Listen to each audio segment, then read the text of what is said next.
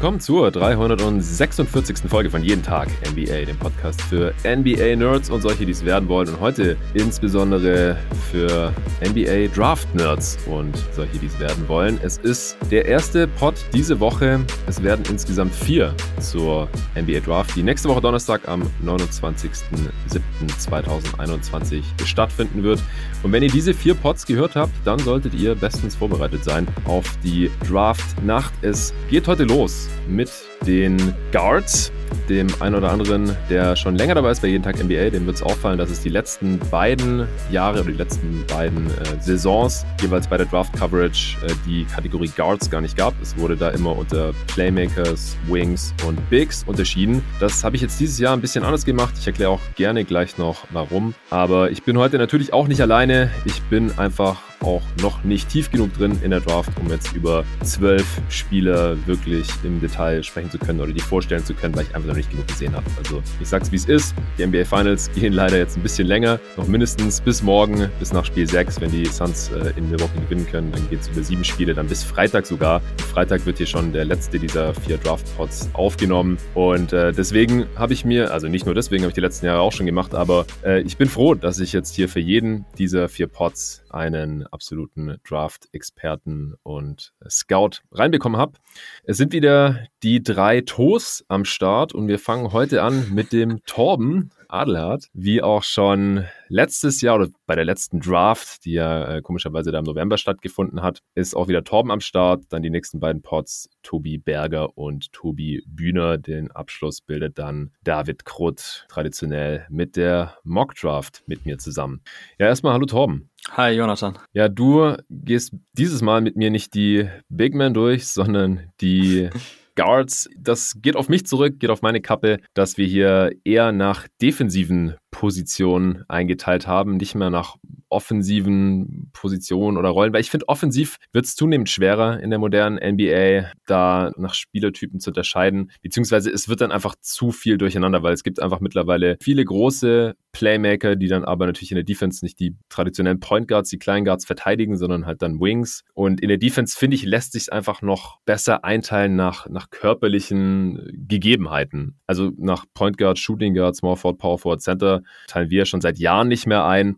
Aber ich denke, äh, Guards sind dann halt meistens Spieler, die Einser oder Zweier verteidigen, einfach weil sie vielleicht nicht groß oder kräftig genug sind, um halt auch mal Wings zu verteidigen, geschweige denn Bigs. Dann äh, die Wings, die stehen so dazwischen, können mal so zwischen zwei und vier in der modernen N B A alles verteidigen, aber zumindest mal drei und vier, äh, wenn es jetzt kein riesiger Vierer ist. Und dann halt die Bigs, die in der Regel heutzutage nur noch den größten Gegenspieler verteidigen können, es sei denn, äh, das gegnerische Team spielt noch besonders groß. Erstmal vielleicht ganz kurz von dir, was, was hältst du da von meiner Einteilung? Ich weiß, dass es für euch jetzt ein bisschen äh, schwieriger war, ihr drei. Ich überlasse es ja euch dann auch immer, welche Spieler ihr jetzt wo einteilt. Wir haben jetzt hier heute eben äh, zwölf Guards drin. Wie hast du das so empfunden dieses Mal? Es war auf jeden Fall schwieriger, nochmal Unterscheidungen zu treffen, welche von den Spielertypen wir jetzt wirklich zu den Guards und welche zu den Wings stecken, ähm, weil gerade auch in der Defensive ist es manchmal nicht ganz so klar aufzuteilen vom College-Level hin zur N B A, weil einfach die Schemes, die in in der N C A A gefahren werden, ein bisschen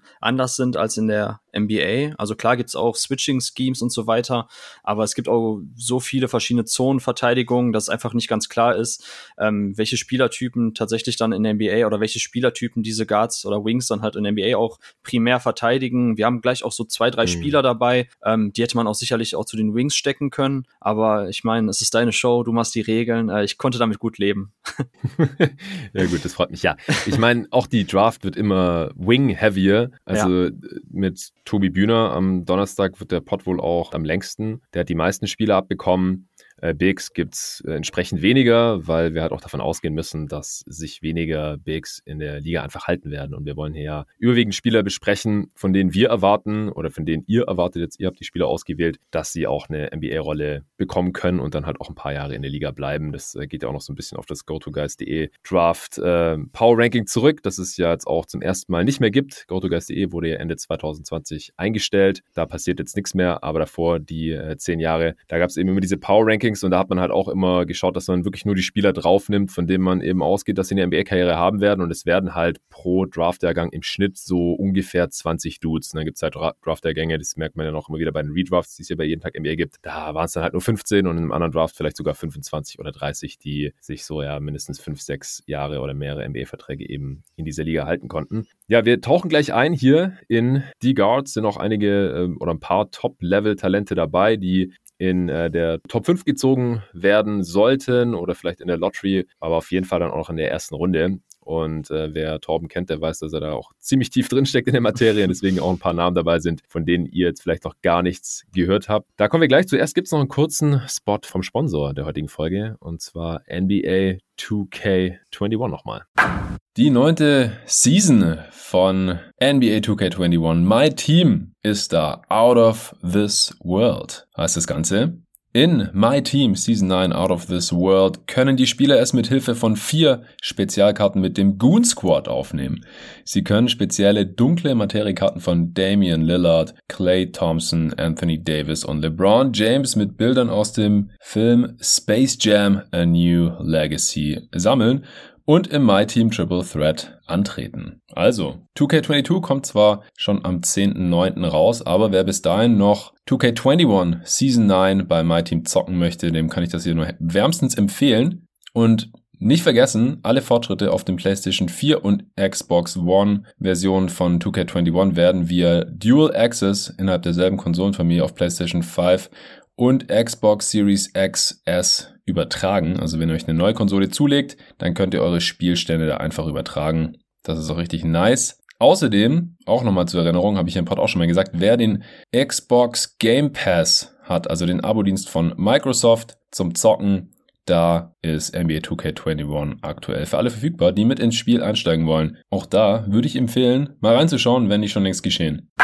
So, das war's schon. Ähm, bevor wir gleich zu den, zu den Namen kommen oder zum ersten Namen kommen, noch so ein, zwei generelle Fragen. Erstmal so, wie viel Bock hast du jetzt so auf diese Draft Night, äh, die wir auch zusammen gucken werden? Übrigens äh, in, in meiner alten Heimat, bei meiner Mutter zu Hause. Ich muss das Haus hüten nächste Woche und äh, da kommst du vorbei, und äh, David und Tobi ist auch noch geplant. Ich freue mich schon riesig drauf, weil letztes Jahr äh, da bei der Draft zwanzig zwanzig, da habe ich halt schon bei euch Scouts schon eine große Müdigkeit festgestellt, weil ihr halt schon über ein Jahr lang euch mit dieser Klasse da beschäftigen habt müssen. Und jetzt dieses Jahr war es ja alles eher kürzer. Ja. Die äh, College-Saison, die hat zwar, glaube ich, einigermaßen pünktlich angefangen, aber und der Draft ist jetzt auch einen Monat später, aber gerade im Vergleich zum Vorjahr war das ja jetzt äh, deutlich kürzer. Die Spitze äh, gilt auch als stärker als in der zwanzig zwanziger-Class. So, bist du jetzt gerade nur noch am Tape schauen? Ich weiß, dass du auch noch ein bisschen N B A Finals schaust. So, wie stehst du der ganzen Sache gerade gegenüber? Äh, gute Frage. Ähm, ich fange mal hinten an und beantworte den letzten Teil. Also, wie stehe ich ihm gegenüber? Äh, ich bin aktuell nur noch ganz vereinzelt am Tape schauen, weil ich vermeiden will, dass ich eigentlich jetzt hinten raus noch zu viel an meinem Board rumbastel, weil ich eigentlich während der Saison das meiste Tape schaue. Also jetzt nicht nur mhm. unbedingt die, die Live-Spiele, also gerade am Wochenende gucke ich echt viel äh, College Live, ähm, aber auch unter der Woche. Und ich meine, dadurch, dass ja der ganze Schedule auch in der N C A A ziemlich zusammengestaucht war, also man hat zwar relativ pünktlich dann November, also auch ein bisschen verspätet, aber noch relativ nah dran angefangen dann Anfang November. Ähm, mhm. Aber das war trotzdem auch so ein einziger Flickenteppich bei dem, ähm, bei dem Spielplan, weil auch ständig Spieler ausgefallen sind, da waren Teams in Quarantäne, also mhm. Spieler sind einfach dann auch so wie Jalen Johnson von äh, Duke, den ihr dann ja entweder bei den Wings oder Bigs besprecht, ich weiß gar nicht, wo ihr den jetzt habt, aber der hat ja auch dann einfach seine Sachen gepackt, weil er dann keinen Bock mehr hatte auf Duke. Und wurde ähm, zu den Bigs geschoben. Zu den Bigs, okay, dann darf Tobi sich, Tobi Berger sich damit auseinandersetzen mit der Causa Jalen Johnson. Äh, es gab aber einzelne Fälle, die wirklich einfach echt komisch waren, also es war keine normale College-Saison, ähm, und das Scouten an und für sich, genau, während wir letztes Jahr zu viel Zeit hatten dann und ähm, da wirklich auch, glaube ich, noch bis zu dem letzten Second-Round-Prospect uns Sachen angeschaut haben, äh, war es dieses Jahr tatsächlich dann relativ hektisch, weil ich auch ähm, aufgrund dessen, dass ich jetzt ziemlich viel Rookie-Tape mir angeschaut habe in der N B A, ähm, war das halt ein mhm. bisschen so Drahtseilakt, und ich habe dann trotzdem jetzt am Ende der N B A-Saison zwischen den Playoffs ähm, dann wieder sehr viel Tape geschaut, bei Instat mir alles mögliche von den Spielern angeschaut, einzelne Playtypes. Ich hatte natürlich schon, wie gesagt, ein rudimentäres Verständnis von allen Jungs, so sag ich mal, von den Top fünfzig, so, die ich, die ich im Kopf hatte. Und da habe ich dann halt nochmal gezielt mir nach Sachen angeschaut, sei es irgendwie Pick-and-Roll-Playmaking von Spieler X Y oder Pick-and-Roll-Defense von irgendeinem Big Man oder ähm, Shot-Creation von einem Flügelspieler, und so dieses gezielte Scouting habe ich jetzt die letzten Wochen noch betrieben, aber mein Board steht ja quasi auch größtenteils seit drei Wochen und ich werde jetzt nur noch ganz ähm, Kleinigkeiten anpassen, weil einfach jetzt auch ein paar Spieler, die ich auf dem Board hatten, noch zurückgezogen haben ihren Namen. Also gestern auch noch mit mhm. äh, Roko Prikacin, ein relativ bekannter, großer europäischer Name, den viele auch so von zwischen zehn und zwanzig gerankt hatten, der hat zurückgezogen. Bei mir ja. waren es noch ein paar andere Spieler, deshalb werde ich einmal mein Board jetzt hinten raus noch glatt ziehen. Aber ansonsten mhm. steht das alles und ja, hat wie immer total Bock gemacht. Ich bin sehr gespannt. Ich freue mich auch schon auf nächste Woche, wenn wir uns zusammen die Draft Night anschauen werden und yes. ähm, ja, ich bin trotzdem hyped, auf jeden Fall. Ja, sehr nice. Äh, wie viele Spieler umfasst dein Board jetzt? Um, das Ding ist, dass ähm, von Draft Twitter der Mike Ribanov, den kennst du wahrscheinlich auch, den Namen, ne, von Twitter? Ja, klar. Genau, der, der sammelt aktuell Boards ein, aber der hatte den Wunsch, dass da mindestens fünfzig Spieler sind. Auf meinem letzten ja. hatte ich ähm, hatte ich jetzt vierunddreißig, glaube ich, und noch so vier Namen, wo ich sage, so hoher Floor, aber auch im Worst Case relativ schnell aus der Liga raus. Also diese, ich mag zwar den Begriff nicht, aber schon irgendwie Boom-or-Bust-Kandidaten. Und ich habe jetzt aber dann, weil ich mein Board bei Gribanov einreichen wollte für Draft Twitter, habe ich jetzt noch ein ähm, paar Namen aufgenommen. Ich habe noch ein extra neues Tier erstellt. Das habe ich dann irgendwie jetzt genannt. Ich weiß gar nicht, irgendwie so ähm, Top to Mid ähm, of Rotation, um, if they hit. Und da habe ich jetzt dann, wie gesagt, noch, eins, noch einzelne Spieler mit reingenommen. Ja, weil es gibt halt echt noch viele Jungs. Also ich mag den Draft-Jahrgang auch tatsächlich jetzt mehr, als ich vor ein paar Monaten noch dachte. Um, da habe ich jetzt noch einzelne aufgenommen, so dass jetzt schlussendlich mein Board fünfzig, fünfzig Mann groß ist. Und um, ja, wie gesagt, aber bei den letzten Spielern, das ist das echt dann so sehr fluide, auch ob die jetzt raufkommen oder nicht. Ja. Yeah.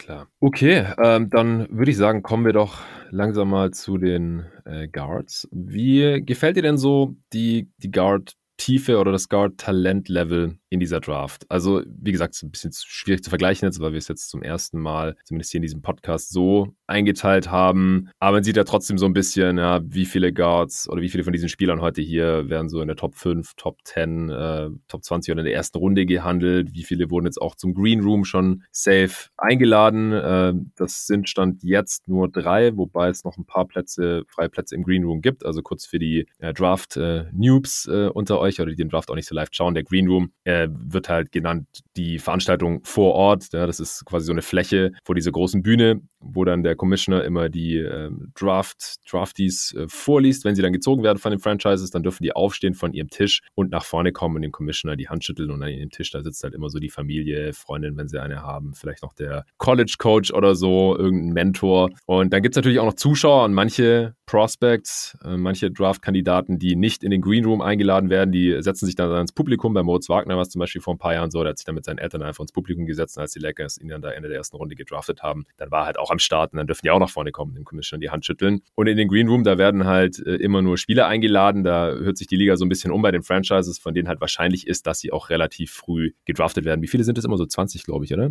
Ja, genau, zwanzig. Im Green Room, ja. Also die so die Consensus Top zwanzig abbilden, und dann hat man halt immer schon vor der Draft, wie gesagt, jetzt stehen achtzehn fest, ähm, schon mal so eine grobe Vorstellung, was die Teams dann halt so äh, sagen, ja, wen, wen die da so sehen, den die Liga dann halt auch entsprechend einlädt, und das sind halt Stand heute nur drei der Spieler, die wir heute hier besprechen werden, äh, fest eingeladen. Der Jalen Suggs natürlich, den Namen hat bestimmt schon fast jeder mitbekommen. Ich habe ja auch schon zwei Pods, äh, nee, drei Pods zur Draft Class zwanzig einundzwanzig aufgenommen. Allerdings mit dem Dennis Janssen, einem Kollegen vom Talking the Game Podcast, der jetzt hier diese Woche nicht dabei ist.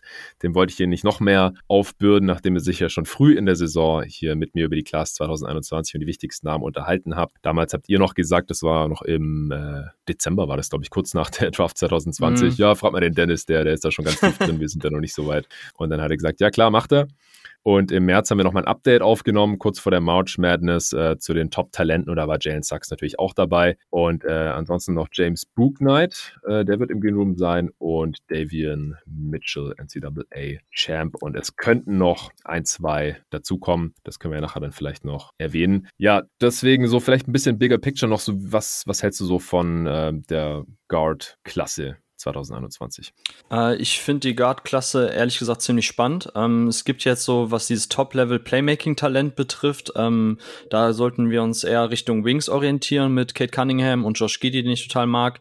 Ansonsten hatten wir aber dieses Jahr, und das ist auch total bizarr, ich hatte es ja gerade schon im Off-Gespräch erzählt, dass ich jetzt von den Jungs, die ich aufgelistet habe, von den Top zwölf Guards, sind jetzt ähm, von den ersten zehn oder eigentlich von allen zwölf sind im Endeffekt nur zwei Spieler, die ich wirklich so als klassische primäre Ballhändler bezeichnen würde. Der Rest der Jungs sind alles Combo-Guards. Äh, da sieht man dann ja. auch ein bisschen eben den Trend in der N B A, dass es darum geht, einfach auch Guards zu finden, die gut neben diesen Wing-Creatoren passen. Und ähm, da haben wir wirklich viele spannende Spieler jetzt dabei. Es gibt Leute, die sind eher ähm, defensiv orientiert, richtig starke Point-of-Attack-Defender dieses Jahr dabei. Wir haben sehr, sehr starke Shooter, die vor allem auch dann ein bisschen sekundäres Ballhandling übernehmen können.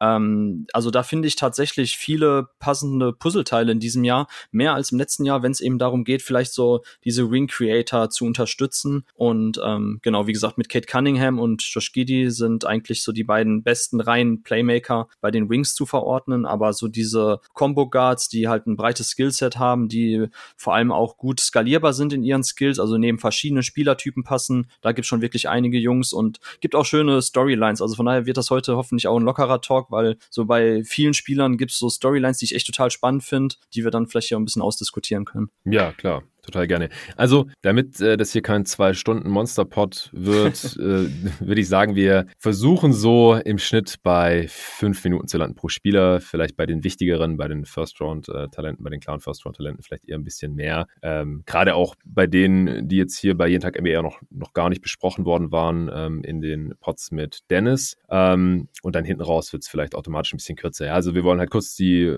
Standarddaten raushauen. Ja klar, Name, Größe, College, Ähm, Alter und so weiter, Wingspan natürlich, ähm, die, die Basic Stats auch, damit ihr das alles mal auf dem Schirm habt, damit ihr grob wisst, worum es da geht. Und dann äh, eben Stärken, Schwächen, äh, bricht dann der Torben kurz runter und dann äh, können wir ja noch ein paar spannende Fragen zu den Spielern, also immer mindestens eine, wenn es mehr gibt, gerne noch zwei, drei kurz besprechen und dann sind die fünf Minuten, glaube ich, auch immer relativ schnell um.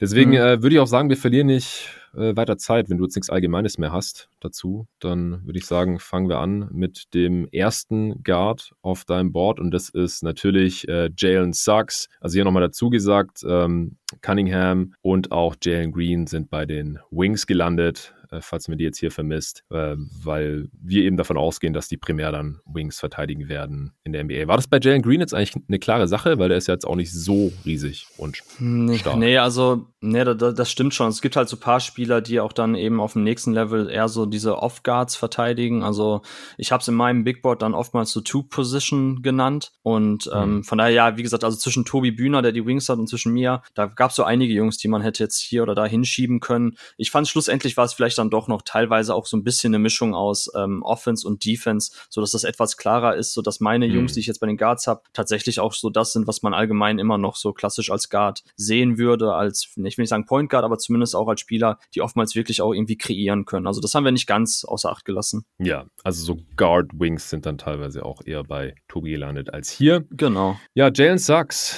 Ähm, wie gesagt, die meisten kennen ihn wahrscheinlich schon. Ich haute trotzdem mal raus. Ähm, six four Guard von Gonzaga. Haben erst im Finale des N C A A Championship-Spiels verloren. Äh, das war die einzige Niederlage in dieser Saison. Er wird bei so gut wie jedem Mock eigentlich auf vier zu den Toronto Raptors gerade gehandelt. Ähm, müssen wir halt sehen, ob da, ob es vielleicht irgendwelche Trades gibt bei den Picks oder so oder vielleicht doch jemand in der Top drei was anders macht, als man jetzt erwartet. Aber das äh, ist eigentlich das, wo er aktuell überall gehandelt wird. Also scheint ein Top vier, Top fünf Pick ziemlich safe zu sein. Ist natürlich, wie gesagt, auch im Green Room. War jetzt eine Saison bei Gonzaga, also ist Freshman. Wingspan ist geringfügig, plus also nur six five, ähm, nur ein Inch länger als die äh, Körpergröße, zweihundertfünf Pfund, also ziemlich kräftiger Spieler, auch relativ athletisch. Hat im Juni zweitausendeins Geburtstag, also ist jetzt gerade zwanzig Jahre alt geworden. Und ja, ist, ist ganz eindeutig der beste Guard dieser Class, also jetzt nach dieser Einteilung geben.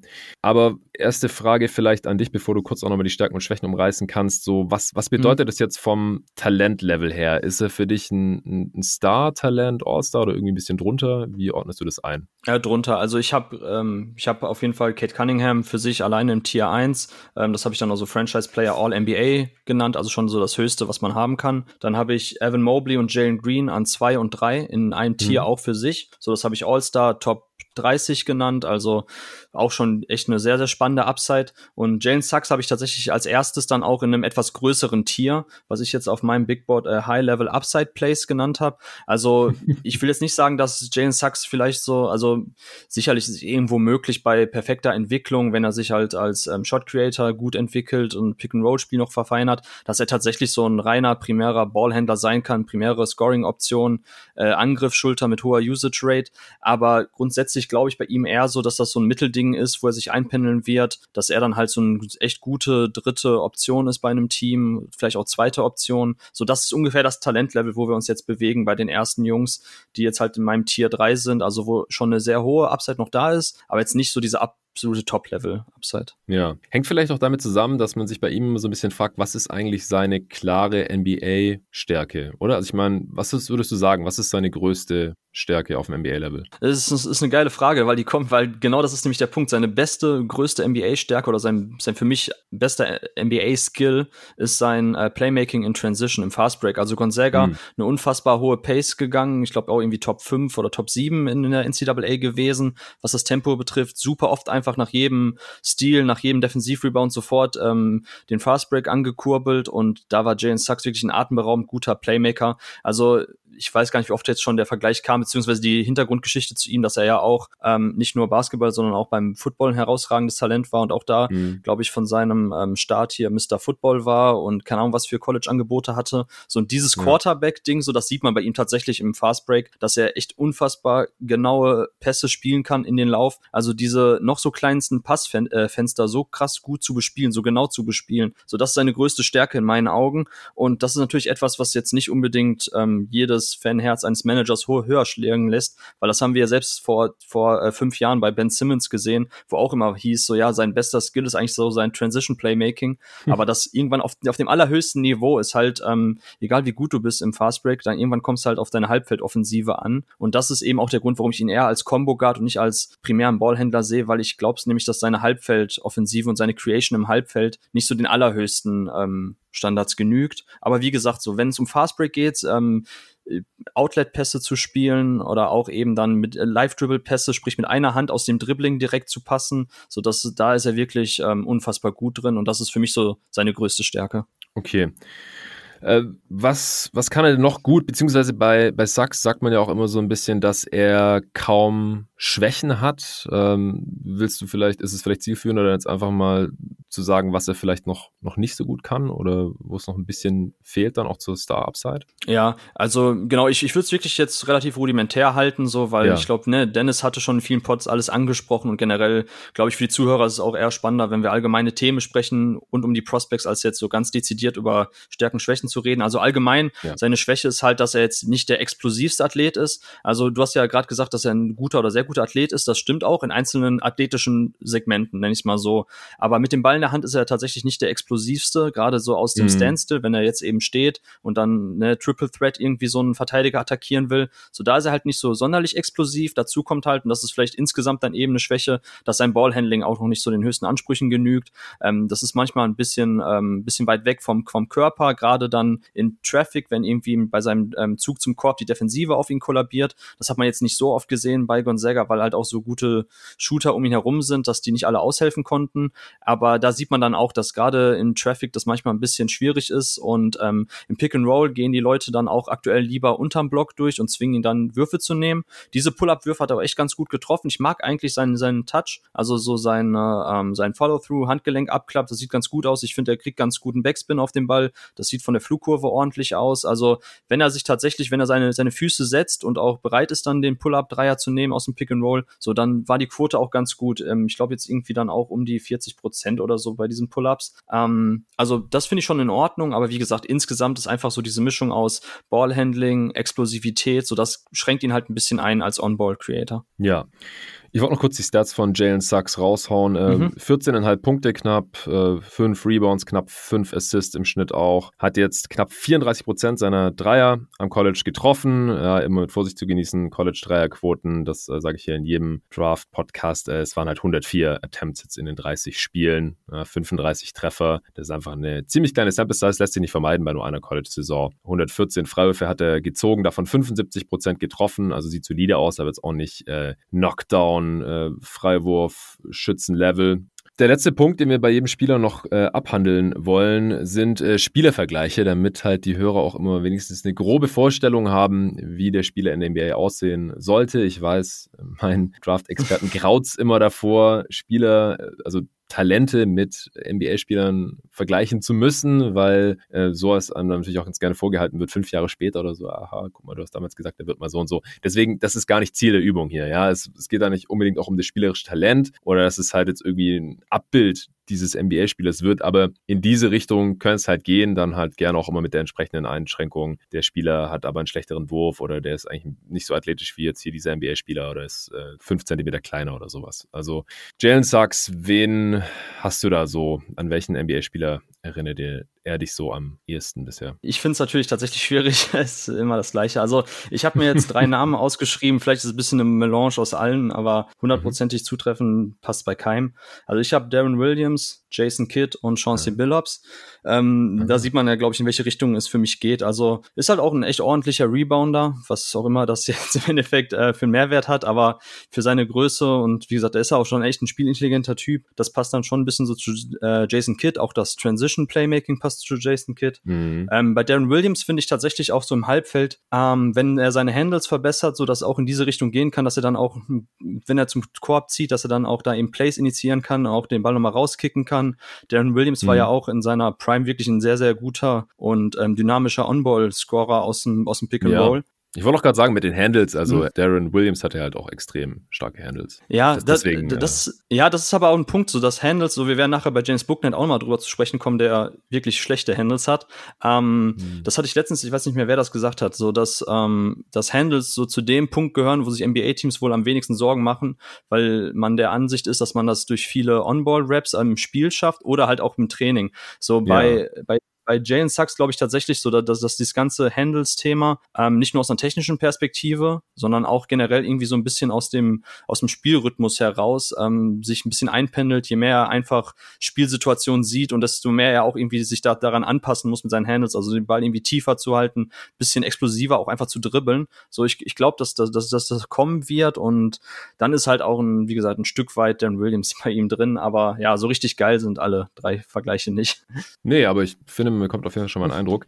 Und was man ja, äh, ja bei Suggs nicht vergessen darf, du hast es vorhin angesprochen, er hat sich ja jetzt auch bis zum College immer auf zwei Sportarten konzentrieren müssen und äh, könnte natürlich auch daher kommen, dass er dann da äh, einfach nicht die ja, besten Fundamentals ausbilden konnte. Also jemand, der halt noch die ganze Zeit einen Football mhm. durch die Gegend schmeißt, wundert es mich jetzt persönlich nicht, dass er dann nicht das beste Handle hat. Ja, das, das kann ja dann jetzt noch kommen, wenn er sich dann in der N B A wirklich vierundzwanzig sieben nur noch auf Basketball konzentriert weiterhin. Ähm, nee, finde ich interessant. Jalen Suggs hier das ähm, ja, beste Talent unter den Guards mit relativ großem Abstand, wenn man sich so die Boards und, und Mock-Drafts der großen Outlets anschaut, äh, jetzt auf zwei. Da hast du auch einen Spieler, der in der deutschen N B A-Bubble Consensus, mehr oder weniger, also ich wüsste jetzt nicht, bei, bei wem er da ein bisschen rausfällt, zwanzig Spots höher gehandelt wird oder so, oder, oder fünfzehn Spots höher gehandelt wird, als bei allen großen amerikanischen Outlets. Also ich, ich finde es wirklich interessant. Jaden Springer, äh, Dennis hat ihn hier auch gehypt von Tag eins sozusagen, der hat ihn sogar noch vor Suggs gerankt gehabt in unserem allerersten Pod, wenn mich gerade nicht alles täuscht, äh, im Dezember noch. Und das ist unglaublich, weil der, der wird halt im, auf E S P N wird er an neunundzwanzig gerade gemockt zum Beispiel, zu meinen Phoenix Suns. Das würde ich natürlich abfeiern, wenn ihr alle so viel von ihm haltet. äh, ich finde den auch äh, sehr, sehr interessant von, von seinen Anlagen her. Dann Vicini zum Beispiel von äh, The Athletic, der hat ja auch immer so ein Top hundert Board, äh, total abgefahren, der hat ihn auf zweiundzwanzig. Ähm, Kevin O'Connor von The Ringer hat ihn auf seinem Big Board auf zwanzig. Und ihr habt den doch alle in, zumindest meiner Top zehn, oder? Ja, ich glaube schon. Also ich weiß jetzt nicht genau, ähm, wo Tobi Berger ihn hat, aber ich davon aus, dass ihn auch Top zehn hat. Auf jeden Fall David hat ihn Top zehn, Tobi Bühner, ähm, Dennis, ja, ich habe ihn an sechs auch, äh, ist ja also schon quasi in unserer Bubble sehr prominent vertreten oben. Ich glaube auch bei vielen amerikanischen ähm, Scouts ist er relativ hoch.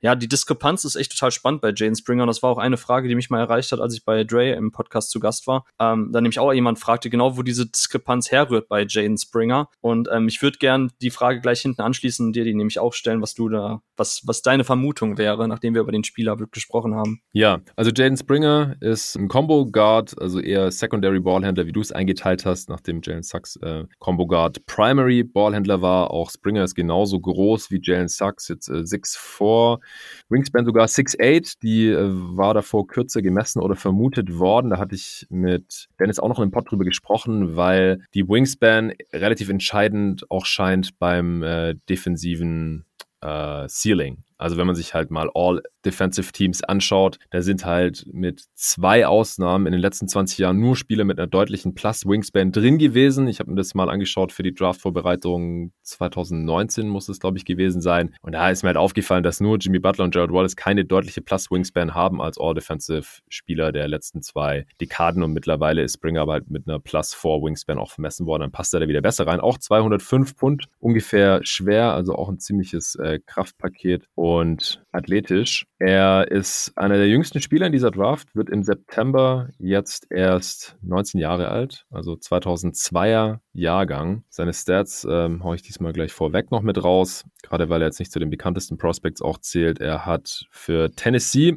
in seiner Freshman-Saison äh, zwölf Komma fünf Punkte aufgelegt, drei Komma fünf Rebounds, knapp drei Assists, also jetzt ja Durchschnittszahlen, die jetzt keinen vom Hocker hauen. Gute Quoten dabei geschossen, dreiundvierzig Komma fünf Prozent seiner Dreier getroffen, aber auch hier, ja, das sind zwanzig Treffer in fünfundzwanzig Spielen, zwanzig von sechsundvierzig, aber seine Freiwurfquote sind einundachtzig von hundert, also einundachtzig Prozent logischerweise, das sieht auch ganz ordentlich aus. Ja, ähm, Jaden Springer, was findest du so geil an ihm? Genau, also ich äh, ratter eben kurz einmal die Stärken runter, dann auch direkt eben die Schwächen, dann haben wir es hinter uns. Also große Stärke ja. bei ihm ist immer der Selling Point, ist seine Point of Attack Defense. Also von der Position eins bis zur drei kann er sämtliche Spielertypen und auch Guardtypen in der N B A verteidigen. Dadurch, dass er ja eben diese Kombination aus äh, Physis und also Stärke hat und auch Größe. Ähm, dazu eine super, super gute Fußarbeit äh, in der On-Ball Defense. Ähm, ist aber auch nicht nur eben in dieser Point-of-Attack-Defense sehr gut, sondern auch als Team-Defender sehr aufmerksam. Also wenn er jetzt irgendwie ähm, einen Schützen auf dem Flügel verteidigt, ist er, rotiert er immer schnell rein, kommt oftmals auch über Deflections und dieses äh, die äh, die Digs und Stunts, also wenn jemand ähm, zum Korb zieht, dass er eben dann früh genug reinrotiert und da eben nochmal Plays macht. Und ist einfach, wie gesagt, insgesamt einfach genau dieser defensive Spielertyp, den man bei Guards aktuell sehen möchte. Ähm, kann ich auch schon mal vorweggreifen. Also bei meinen Spielervergleichen ein wenig sehe ich da auch tatsächlich aktuell Jrue Holiday drin, so wie wir ihn auch und du ihn auch schmerzhaft aktuell äh, ansehen kannst in den Finals. Also, dass er einfach ja. nämlich ne, genau diese Power hat im Oberkörperbereich, aber halt auch super schnell ähm, in den lateralen Bewegungen ist und da einfach jeden, jedem ähm, Ballhändler das Leben schwer machen kann. Ähm, dazu kommt, dass er einen echt guten Touch hat, meiner Meinung nach. Also, ich finde, seine Freiwürfe sehen richtig gut aus. Du hast ja schon angesprochen, einundachtzig Prozent. Ich finde aber auch, dass die, wenn man sich die anschaut, die Swishes, so, das sieht wirklich richtig, richtig gut aus. Das spiegelt sich dann auch in seinen Mitteldistanzwürfen wieder, die ähm, sehr schwer sind. Also ich glaube, äh, Moment, ich habe es mir rausgeschrieben, ähm, äh, wo war es? Moment. Genau, also er hatte von den ähm, von den Würfen aus der Mitteldistanz, beziehungsweise aus der, aus dem, aus dem Zwei-Punkte-Distanz, war er bei achtundzwanzig von siebenundachtzig, aber davon waren fünfundsiebzig Prozent ähm, unassisted von diesen Versuchen. Also er, er dribbelt sich manchmal auch ein bisschen in der Mitteldistanz fest, weil er nicht zum Korb kommt, das ist eine seiner Schwächen. Er ist einfach nicht der, exp- der explosivste Athlet. Und wenn er dann aber hochgeht in der Mitteldistanz zum Wurf, so dann sieht man auch, dass er echt da einen richtig guten Wurf hat, aber es sind halt sehr, sehr schwere Würfe, viele contestete Würfe, deshalb war die Quote auch nicht ganz so gut aus der Mitteldistanz, aber an und für sich hatte da viel Potenzial als Shooter, deshalb auch so potenziell, ne, Three-Level-Scoring ist möglich, er muss halt einfach am Korb um, explosiver sein, das rührt ein bisschen daher das Problem, dass er ein exklusiver Two-Feet-Jumper ähm, ist, also er springt per se eigentlich nur mit beiden Beinen ab und da fehlt mir einfach wirklich so diese Explosivität, das könnte auch einer der größten Kritikpunkte sein, weshalb viele Leute Probleme mit ihm haben, abseits davon, dass sie ihn nicht zuordnen können, ist er jetzt Point Guard, ist er jetzt Shooting Guard, was ist genau seine Rolle, dass er einfach auch, nämlich da da in diesen Augenblicken so am Korb seine Explosivität vermissen lässt und da einfach nicht ganz so geschmeidig ist wie andere Driver. Und ähm, mhm. aber bei den Dreier, den ich auch gut finde, wie gesagt, dreiundvierzig Komma fünf Prozent klingt gut, aber du hast angesprochen, das Volumen ist so gering, also das waren knapp vier Dreier auf hundert Possessions, ja. ähm, nur jeder fünfte Abschluss von ihm war ein Dreier. Ähm, da fehlt ihm auch ein bisschen so das Decision-Making, wenn er den Ball erhält, wann er wirklich dann direkt hochgehen sollte zum Wurf, wann er entschlossen zum Korb ziehen sollte, wann er weiterpasst. Ähm, da kann ich jedem auch empfehlen, das YouTube-Video von P D Webb zusammen mit, ähm, mit ähm, Raphael Barlow von N B A Draft Junkies, die haben sich ein Spiel von Jaden Springer angeschaut und das zwei Stunden lang durchexerziert, bis ins kleinste Detail.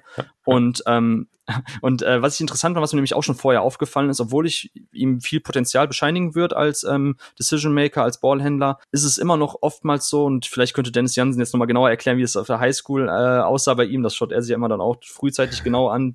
Ähm, ja. Aber ich finde tatsächlich, dass ihm da ein bisschen so diese, ähm, diese, ich will nicht sagen Spielintelligenz, das, wär, das klingt ein bisschen zu hart, aber ihm fehlt tatsächlich so ein bisschen dieses schnelle Decision-Making, so in welche Aktion er wann startet. So, er kann richtig schöne Plays machen, wenn er dann zum Korb zieht, dass er den Ball dann rauskickt, dass er dann auch eine Defensive liest, aber manchmal hat man trotzdem das Gefühl, dass er mit dem Kopf durch die Wand geht und dann noch versucht, sich irgendwie daraus zu lösen aus den Situationen, wenn die schon festgefahren sind. Also da sehe ich aktuell den Punkt auch, warum ich ihn eher als Secondary und nicht als Primary Ballhändler beschreiben würde, ähm, dass er wohl tatsächlich neben einen richtigen Spielgestalter besser aufgehoben ist. Auf jeden Fall auch am Anfang seiner Karriere. Das Ding ist halt, sollte man Non-Primary Guards so hoch draften? Also Das, das ist halt die Frage, die ich mir so ein bisschen stelle. Also kommt darauf mm. an, wenn man dran glaubt, dass er das noch entwickeln kann. Wie gesagt, also der Dude ist gerade, der wird jetzt erst noch neunzehn, der ist gerade noch achtzehn. Ähm, wie hoch ist halt das Ceiling? Also ich finde halt Spieler, die man, ja, den Dennis in der Top fünf sieht und ihr halt alle irgendwie in der Top zehn, die, die sollten halt entweder eine sehr hohe Upside haben oder zumindest mal einen sehr hohen Floor, dass man halt weiß, wir haben ja auf jeden Fall einen N B A-Spieler oder einen Spieler, der seine Rolle die nächsten zehn Jahre höchstwahrscheinlich ausfüllen kann. Weil, ähm, ja, ansonsten ist halt so ein bisschen die Frage,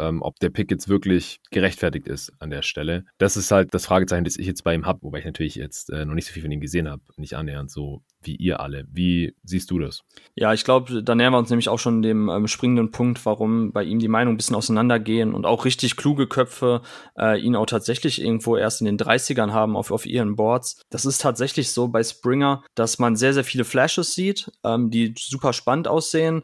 Und dass viele Leute, die ihn auch sehr hoch haben, und auch Dennis hat es, glaube ich, schon mal angesprochen hier im Podcast, ja immer wieder auf die Situation in Tennessee zeigen und sagen, mhm. okay, in dem Offensivsystem von äh, Coach Barnes war es halt auch sehr schwierig. Er hatte quasi, äh, also seine Pick-and-Roll-Abschlüsse ähm, kann man in einer Hand fast abzählen. So, ich weiß auch noch ganz genau, dass das letzte Spiel von ihm in der March Madness, sind ja auch direkt in der ersten Runde ausgeschieden. So, da hatte er, glaube ich, drei Pick-and-Roll-Possessions und alle dreimal ist er dann zum Korb gekommen, hatte gute Abschlüsse. Ähm, mhm. Also, er hat Potenzial. Also, und das ist das, worauf man schaut, dass man sagt, okay, er hat einfach noch nicht so die Situation gehabt, dass er immer wieder in diese Pick-and-Roll reingesteckt wurde.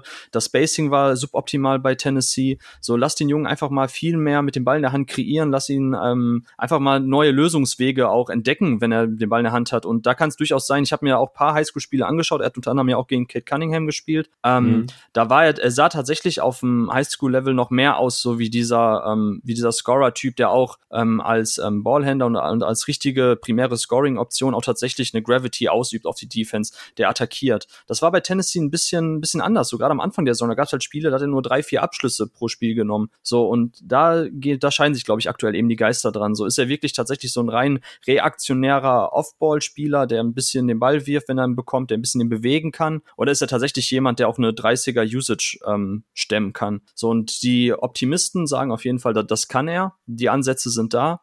Ähm, die Pessimisten würden jetzt eben dagegen halten, dass ihm da einfach, wie gesagt, die Explosivität fehlt. Und das ist halt, er ist halt sehr unorthodox als Athlet. Das kann man nicht anders sagen. Also er hatte auch nur fünf Dankversuche in dieser Saison bei Tennessee in fünfundzwanzig Spielen. Davon hat er ähm, mhm. drei reingemacht, zwei haben nicht geklappt, da wurde er abgeräumt. Ähm, Und Krass. Das sind halt dann auch, ja genau, und das, das sind natürlich dann auch so, so Zahlen oder auch Situationen, wenn man sich die anschaut, wo man dann auch sagt, so, ah, puh, also man kann echt richtig krasse Highlight-Tapes von Springer zusammenschneiden, aber auch Lowlight-Tapes. Und gerade bei dem mhm. Spiel ähm, von Tennessee gegen ähm, Alabama war das, was sich P D Webb angesch- und ähm, Raphael Barlow angeschaut haben. Da war das alles wirklich komplett kondensiert eben auf zwei Stunden runtergebrochen, so was genau seine Vorzüge sind, was seine Nachteile sind. So, und das wäre jetzt auch meine abschließende Frage. Also ich habe jetzt als, als Spieler vergleiche tatsächlich auch Jrue Holiday in der Point-of-Attack-Defense und offensiv George Hill. Und ähm, ist das für dich jetzt auch ein Punkt, wo du echt sagen wirst, so Jungs, ich vertraue euch zwar, aber so richtig kann ich den Weg nicht mitgehen mit Springer so weit oben, weil eben da die absolute Upside fehlt? Wie gesagt, dazu habe ich noch nicht genug gesehen, dass ich jetzt selbstbewusst sagen kann, äh, ihr liegt da falsch. Auf gar keinen Fall. Also, we- aber wenn er halt wirklich offensiv George Hill wird und defensiv äh, Jrue Holiday, dann kann man ihn auf jeden Fall in der Top Ten draften. Und äh, das hängt dann natürlich davon ab, wie man jetzt die anderen Spieler auch auf den anderen Positionen noch sieht, ob es dann eher Top fünf oder, also ja, Top fünf ist dann halt wirklich nach den äh, Konsensus Top vier wahrscheinlich dann der nächste Spieler. Ähm, wir müssen ja auch nochmal dazu sagen, das wird realistisch gesehen wahrscheinlich nicht passieren. Er ist jetzt auch nicht Green Room eingeladen worden oder sowas. Aber wo wir ihn dann letztendlich auf unsere Boards setzen, da steht jetzt schon, meins wird wahrscheinlich nicht vor Mitte nächster Woche stehen. Äh, das, da werde ich wirklich bis zum letzten äh, Moment das rausziehen. Wahrscheinlich, wenn, wenn ihr dann am Donnerstag aufschlagt, äh, kann ich sagen, so, ich bin jetzt fertig. ähm, denn ich konnte jetzt einfach nur sehr spät damit anfangen. Und ich, wie gesagt, hätte mir gewünscht, dass die Finals jetzt durch sind und dass ich jetzt wirklich zehn Tage mich nur auf die Draft konzentrieren kann und halt noch ein bisschen auf die Free Agency, denn äh, man darf auch nicht vergessen, am Sonntag nehmen wir auch noch unsere Mock Free Agency auf und da muss ich der Spieleragent für alle Free Agents sein. Da muss ich mich auch noch ein bisschen drauf vorbereiten. Deswegen, ich habe gerade einfach nicht die Zeit, mir jetzt zum Beispiel so eine zweistündige Videoanalyse reinzuziehen. Ich würde es sehr gerne machen, aber es passt gerade bei mir leider einfach nicht rein. Aber wie gesagt, zurück zu deiner Frage, wenn er wirklich ein absoluter Elite-Defender ist und offensiv jetzt nicht Tony Allen oder sowas, mhm. so Elite-Point-of-Attack-Defender, die sind halt schon super, super wertvoll. Auch vor allem, wenn sie dann halt multipositionell unterwegs sind, was er halt mit seinem Körper sein sollte. Und wenn sie dann vorne halt noch einen Dreier treffen und dann halt auch noch wenigstens als Secondary-Ballhändler funktionieren, dann musst du kein Primary sein, wahrscheinlich, wenn du in den anderen beiden Bereichen Shooting und Defense wirklich gut bist, ähm, dann ist er das auf jeden Fall, kann das auf jeden Fall wert sein. Also eine Top-zehn-Platzierung in dieser Draft. Mhm. Wie realistisch das ist, kann also, ich jetzt halt zu diesem Zeitpunkt noch nicht einschätzen. Ja, also zwei Sachen noch, bevor wir weitergehen.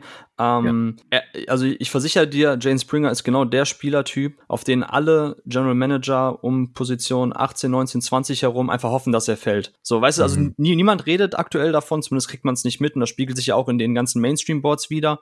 Wie gesagt, da kann man ja von halten, was man will, aber die Gavonis dieser Welt und die Vicinis und Wassermans, so, die haben ja ihre, ihre Connection. So, dass, deshalb ja. liegen die ja auch nie komplett weit weg. So, und dass Springer da nirgendwo auftaucht, zeigt mir ja schon, dass anscheinend kein General Manager so richtig bereit ist, ihn als valide Top-zehn-Option zu sehen. Aber jeder wird sofort sagen, aber mit äh, siebzehn, achtzehn, neunzehn, zwanzig, einundzwanzig, mit dem Pick nehme ich den sofort. Ähnlich wie Tyrese Maxey letztes Jahr.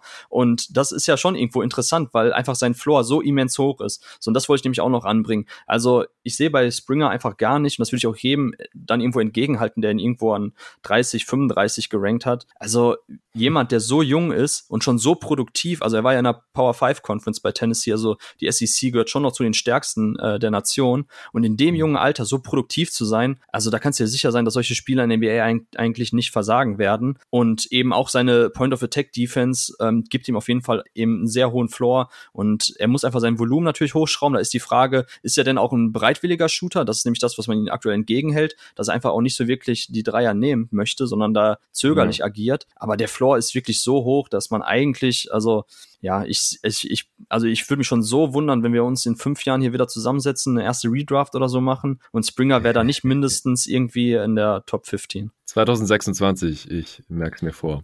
Timer gestellt. Jo. Wollen wir zum nächsten Spieler kommen? Ja, klar. Jared Butler ist auf drei auf deinem Board und wahrscheinlich muss man sagen, er ist wieder da, denn kurzzeitig hast du ihn wahrscheinlich zumindest mal in Klammern gesetzt, weil mhm. es nicht klar war, ob er überhaupt N B A-Basketball spielen dürfen wird, denn er hat einen Herzfehler, richtig?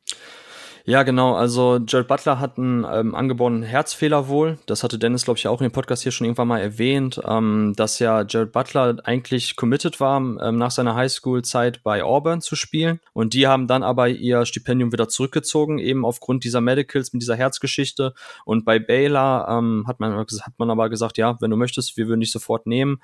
Ähm, gibt es auch eine Historie bei Baylor, dass man bei solchen Spielern großzügiger ist? Also äh, McClure, im, im, ich glaube vor zwei Jahren war McClure auch mit einem Herzfehler unterwegs bei Baylor. Dann gab es ja damals ähm, Isaiah Austin, der auch gedraftet wurde, aber so mhm. rein ähm, quasi als, äh, als Dankeschön. Ehrenpick war das. Ja. Ehrenpick, genau, genau. Der hat ja dieses Marfan-Syndrom, hat auch bei Baylor gespielt. Da kam ja nachher sogar noch raus, dass der eigentlich auf einem Auge blind war, aber das hat er wohl wirklich komplett vertuscht. Davon wusste auch Baylor nichts. Aber What? ja, viele... ja, also er hatte aus Angst wohl, ja, tatsächlich hat er das Ja, ja, hat er wohl wirklich ver- ver- verschwiegen gehabt, dass er auf dem einen Auge blind ist. Das kam wohl auch erst im Rahmen der Combine oder im Rahmen der letzten Saison am College irgendwie raus. Ähm, das ist ja heftig, ja, weil da fehlt einem ja komplettes räumliche Sehen. Also ich glaube, ein Stück weit kann man sich dran gewöhnen, aber Basketball spielen mit eingeschränktem räumlichen Sehen stelle ich mir schon sehr schwierig vor. Heftig. Ja, also ich, ich meine, dass das tatsächlich auch ein, ein Symptom ist eben von diesem Marfan-Syndrom, wo ja, ja ich glaube, beim Marfan, da wachsen ja alle Gliedmaßen dermaßen. Deshalb, der war ja auch, keine Ahnung, zwei Komma zwanzig Meter oder so. Ähm, aber ja, lange Rede, kurzer Sinn, zumindest bei Baylor, die stehen jetzt aktuell ein bisschen in der Kritik, dass sie ja bei den Spielern mehrere Augen wohl immer zudrücken, und gerade bei der Fußball-E M haben wir ja gesehen, bei Christian Eriksen, der auf dem Spielfeld da zusammengebrochen ist mit einem Herzinfarkt, also mhm. gibt ja wohl, also man kann sich eigentlich nichts Schlimmeres vorstellen, als irgendwie so solche Situationen billig in Kauf zu nehmen, egal ob jetzt als Liga in der N B A oder als N C A A oder auch als, als College, und ja. da war nämlich bei ähm, bei Jared Butler ganz klar die Frage, ähm, wird er überhaupt geklärt? Also man muss sich so vorstellen, die N B A hat vor ein paar Jahren, ich weiß nicht, wie lange das schon ist, so ein Panel, so ein Gremium ins Leben gerufen, wo dann quasi bei so diesen Spielern einmal ein Arzt, der von der Liga entsandt wird, sich das anschaut, Tests macht und sich, wie gesagt, die ganzen Dokumente anschaut. Ein, ähm, ein, ein Arzt, der von der ähm, Player Association geschickt wird, und dann noch ein komplett objektiver Arzt. Also wie gesagt, diese, diese, diese drei Instanzen gibt's, die sich das zusammen anschauen, und erst dann wird quasi festgelegt, ob ein Spieler überhaupt in der N B A spielen darf, aus Medizin medizinischer Sicht. So, und wir haben auch mit den Jungs, habe ich also mit, mit Dennis und Co. auch hin und her diskutiert, weil ich der Meinung bin, so, also entweder das ist für mich ein eins oder null Ding mit Jared Butler. Entweder geben die, geben die Medicals keinen Anlass dazu, ihn jetzt irgendwie das zu verwehren. Sollte aber tatsächlich irgendwas mit dem Herzen sein, dass er da eine Disposition hat für, ähm, für Herzinfarkt oder keine Ahnung was, dann ist das für mich, also dann sollte er nicht mehr Basketball spielen, so schwer es ihm wahrscheinlich auch fallen wird, diese Entscheidung zu treffen, aber die muss man ihm dann ja. irgendwo abnehmen als Liga. So, und wenn er aber geklärt wird, was jetzt der Fall war, dann packe ich ihn so hoch auf mein Board, wie, wie ich ihn eben sehe, wenn die Geschichte es gar nicht geben würde. Weil das ist für ja. mich was anderes, als wenn jetzt irgendwie so eine Kniegeschichte wäre, weißt du, wo ihr sagt, okay, das ja. hat aber wirklich direkten Einfluss auf den basketballerischen Output, ähm, egal ob jetzt kurz-, mittel- oder langfristig, wenn jetzt irgendwie Knieschäden sind, in jungen Jahren schon irgendwie ein ähm,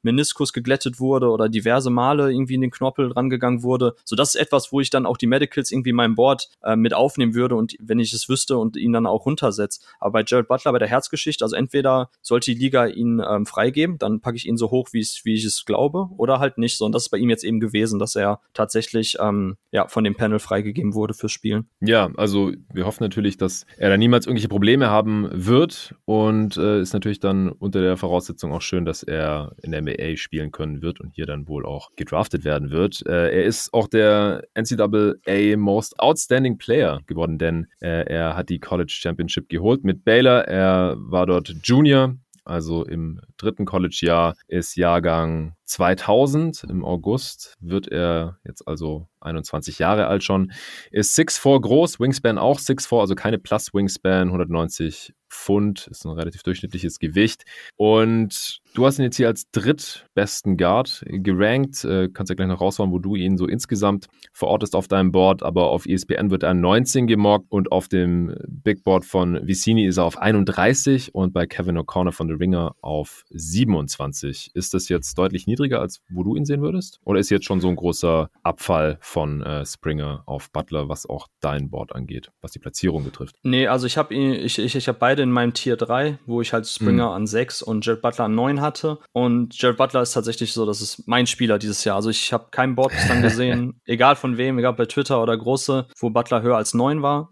Ein paar kluge Köpfe, so wie C J äh, Makisani, der hat den auf elf. Also, ähm, ja, aber ich glaube, neun, so wie ich, hat ihn keiner. Und das liegt einfach daran, uh. wenn ich jetzt über die Stärken spreche, ähm, Butler hat die besten Handles in dieser Class, also okay. vor allem die funktionalsten. Ähm, er ist halt jetzt auch eben kein explosiver Athlet. Und was man dann eben braucht, um sich ähm, Vorteile zu kreieren, egal ob jetzt in Isolations oder im Pick and Roll, beim, beim, beim Zug zum Korb, ähm, sind halt richtig krass gute Handles, um einfach ähm, sich Platz zu verschaffen. Und die hat er. So, das ist der Grund, warum er einfach auch ähm, jetzt von der zweiten zur dritten Saison so einen immensen Sprung auch nochmal als Playmaker gemacht hat. Hat, weil er jetzt einfach auch nochmal viel besser weiß, diese Handles wirklich gewinnbringend einzusetzen, auch im Pick and Roll, um auch Plays für andere zu machen. Ähm, herausragender Shooter, egal ob aus dem Catch and Shoot oder auch aus dem Pull-Up, wenn er selber aus dem Dribbling hochgeht. Ähm, vor allem diese, die, die, diese Pull-Ups, die er hat, sind einfach der perfekte Counter für das Pick and Roll. Also wenn Leute jetzt irgendwie versuchen, unterm Block zu gehen, um ihnen halt den Drive und die Passwege wegzunehmen, so dann geht er einfach sofort hoch, und ähm, das ist Money. Also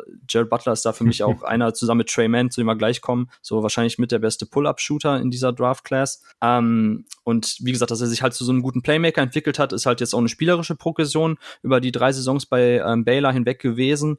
Ähm, am Anfang war es auch noch nicht ersichtlich, dass er wirklich jemand ist, so der viel für andere kreieren kann. Das hat aber jetzt in seiner zweiten Saison in Ansätzen gezeigt und jetzt in seiner dritten Saison ähm, hat man das komplett gesehen, wie gut er ist, wenn er einfach dann auch den Ball irgendwie von Davion Mitchell bekommt, von seinem Teamkollegen bekommt, irgendwie an der Seite, da in einen Side-Pick-and-Roll reingeht. Äh, das ist wirklich exorbitant gut. Ähm, er kann jetzt viel besser auch durch verschiedene Live-Dribble-Passes Leute freipassen, kann Skip-Passes spielen. Also der ideale Playmaker tatsächlich neben einem Luka Doncic, Kawhi Leonard, Paul George, neben solche Typen. Ähm, mhm. Das ist tatsächlich auch der Grund, warum ich Jared Butler so hoch habe, weil ich glaube, und wie gesagt, mit einundzwanzig, du hast ja gesagt, also er wird jetzt schon einundzwanzig, geht jetzt in seine Age einundzwanzig-Season, das ist aber noch okay, das ist im Rahmen, also wir haben andere Spieler, die wesentlich älter sind und höher gerankt sind als er. Ähm, wenn wirklich alles zusammenkommt und man hat schon jetzt eben so eine klare Übersicht über sein Skillset, ähm, dann wüsste ich nicht, warum er nicht bei einem richtig, richtig guten Team halt ein Starter sein kann. Ob er, also eine erste Option bei einem Contender wird er wohl nie werden, ähm, muss er aber auch nicht, aber er ist halt schon wirklich der ideale Offensivfit und auch defensiv gut genug, also er war auch wirklich ein Plusverteidiger bei Baylor, ähm, um da halt echt einen riesen Impact zu haben. Ja, sehr cool. Also er hat auch wirklich unglaublich viele Dreier genommen, nicht nur gut getroffen, jetzt über die drei Jahre achtunddreißig Prozent und jetzt im dritten Jahr zweiundvierzig Prozent, sondern halt auch zwölf Dreier auf hundert Possessions, das ist schon selbst für N B A-Verhältnisse ein sehr, sehr ordentliches Volumen.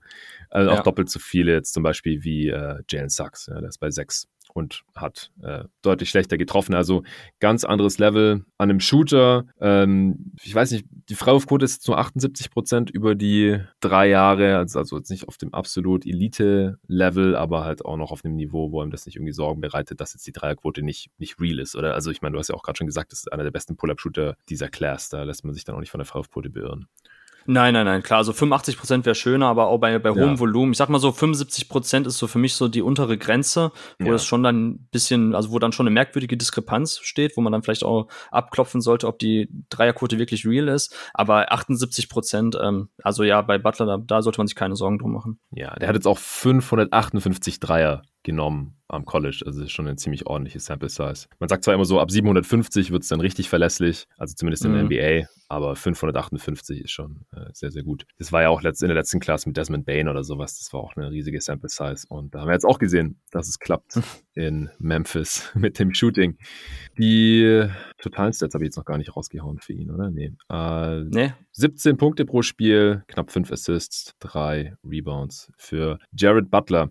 Hat es bei dir jetzt auch eine Rolle gespielt, dass er die Meisterschaft geholt hat? Oder wiegt es bei dir jetzt nicht so schwer? Also die Spieler kriegen ja dann immer automatisch mehr Hype, deswegen sagt man auch immer ein bisschen vorsichtig mit der Evaluation von Spielern vor dem N C A A-Tournament und danach, weil das halt nur ein paar Spiele sind eigentlich und die dann halt in der Wahrnehmung oft schwerer wiegen, als sie es vielleicht sollten. Jalen Suggs wäre da auch so ein Kandidat gewesen, wo man die Frage hätte stellen können. Dann Davion Mitchell, über den sprechen wir nachher noch, einen Teamkollegen von Jared Butler. Ähm, aber das wollte ich noch hier gefragt haben, mal insgesamt in diesem Pod allgemein, wie du das so siehst. Ja, also den Fall haben wir bei David Mitchell, der jetzt an sieben und acht gemockt wird, äh, der hat tatsächlich diesen ähm, March Madness Hype vollends abbekommen und Äh, bei Jared Butler war ich schon immer, also das, das Ding bei Davion Mitchell ist, um das schon mal vorzuziehen, ich habe letzte mhm. Saison, als Kansas gegen Baylor gespielt, das war das absolute Top-Duell, eins gegen zwei damals zu dem Zeitpunkt eben beim A P-Poll, also bei diesem bei diesem landesweiten Ranking der Teams, ähm, da weiß ich noch, da, das war um irgendwie achtzehn Uhr samstags total gehypt gewesen auf das Spiel und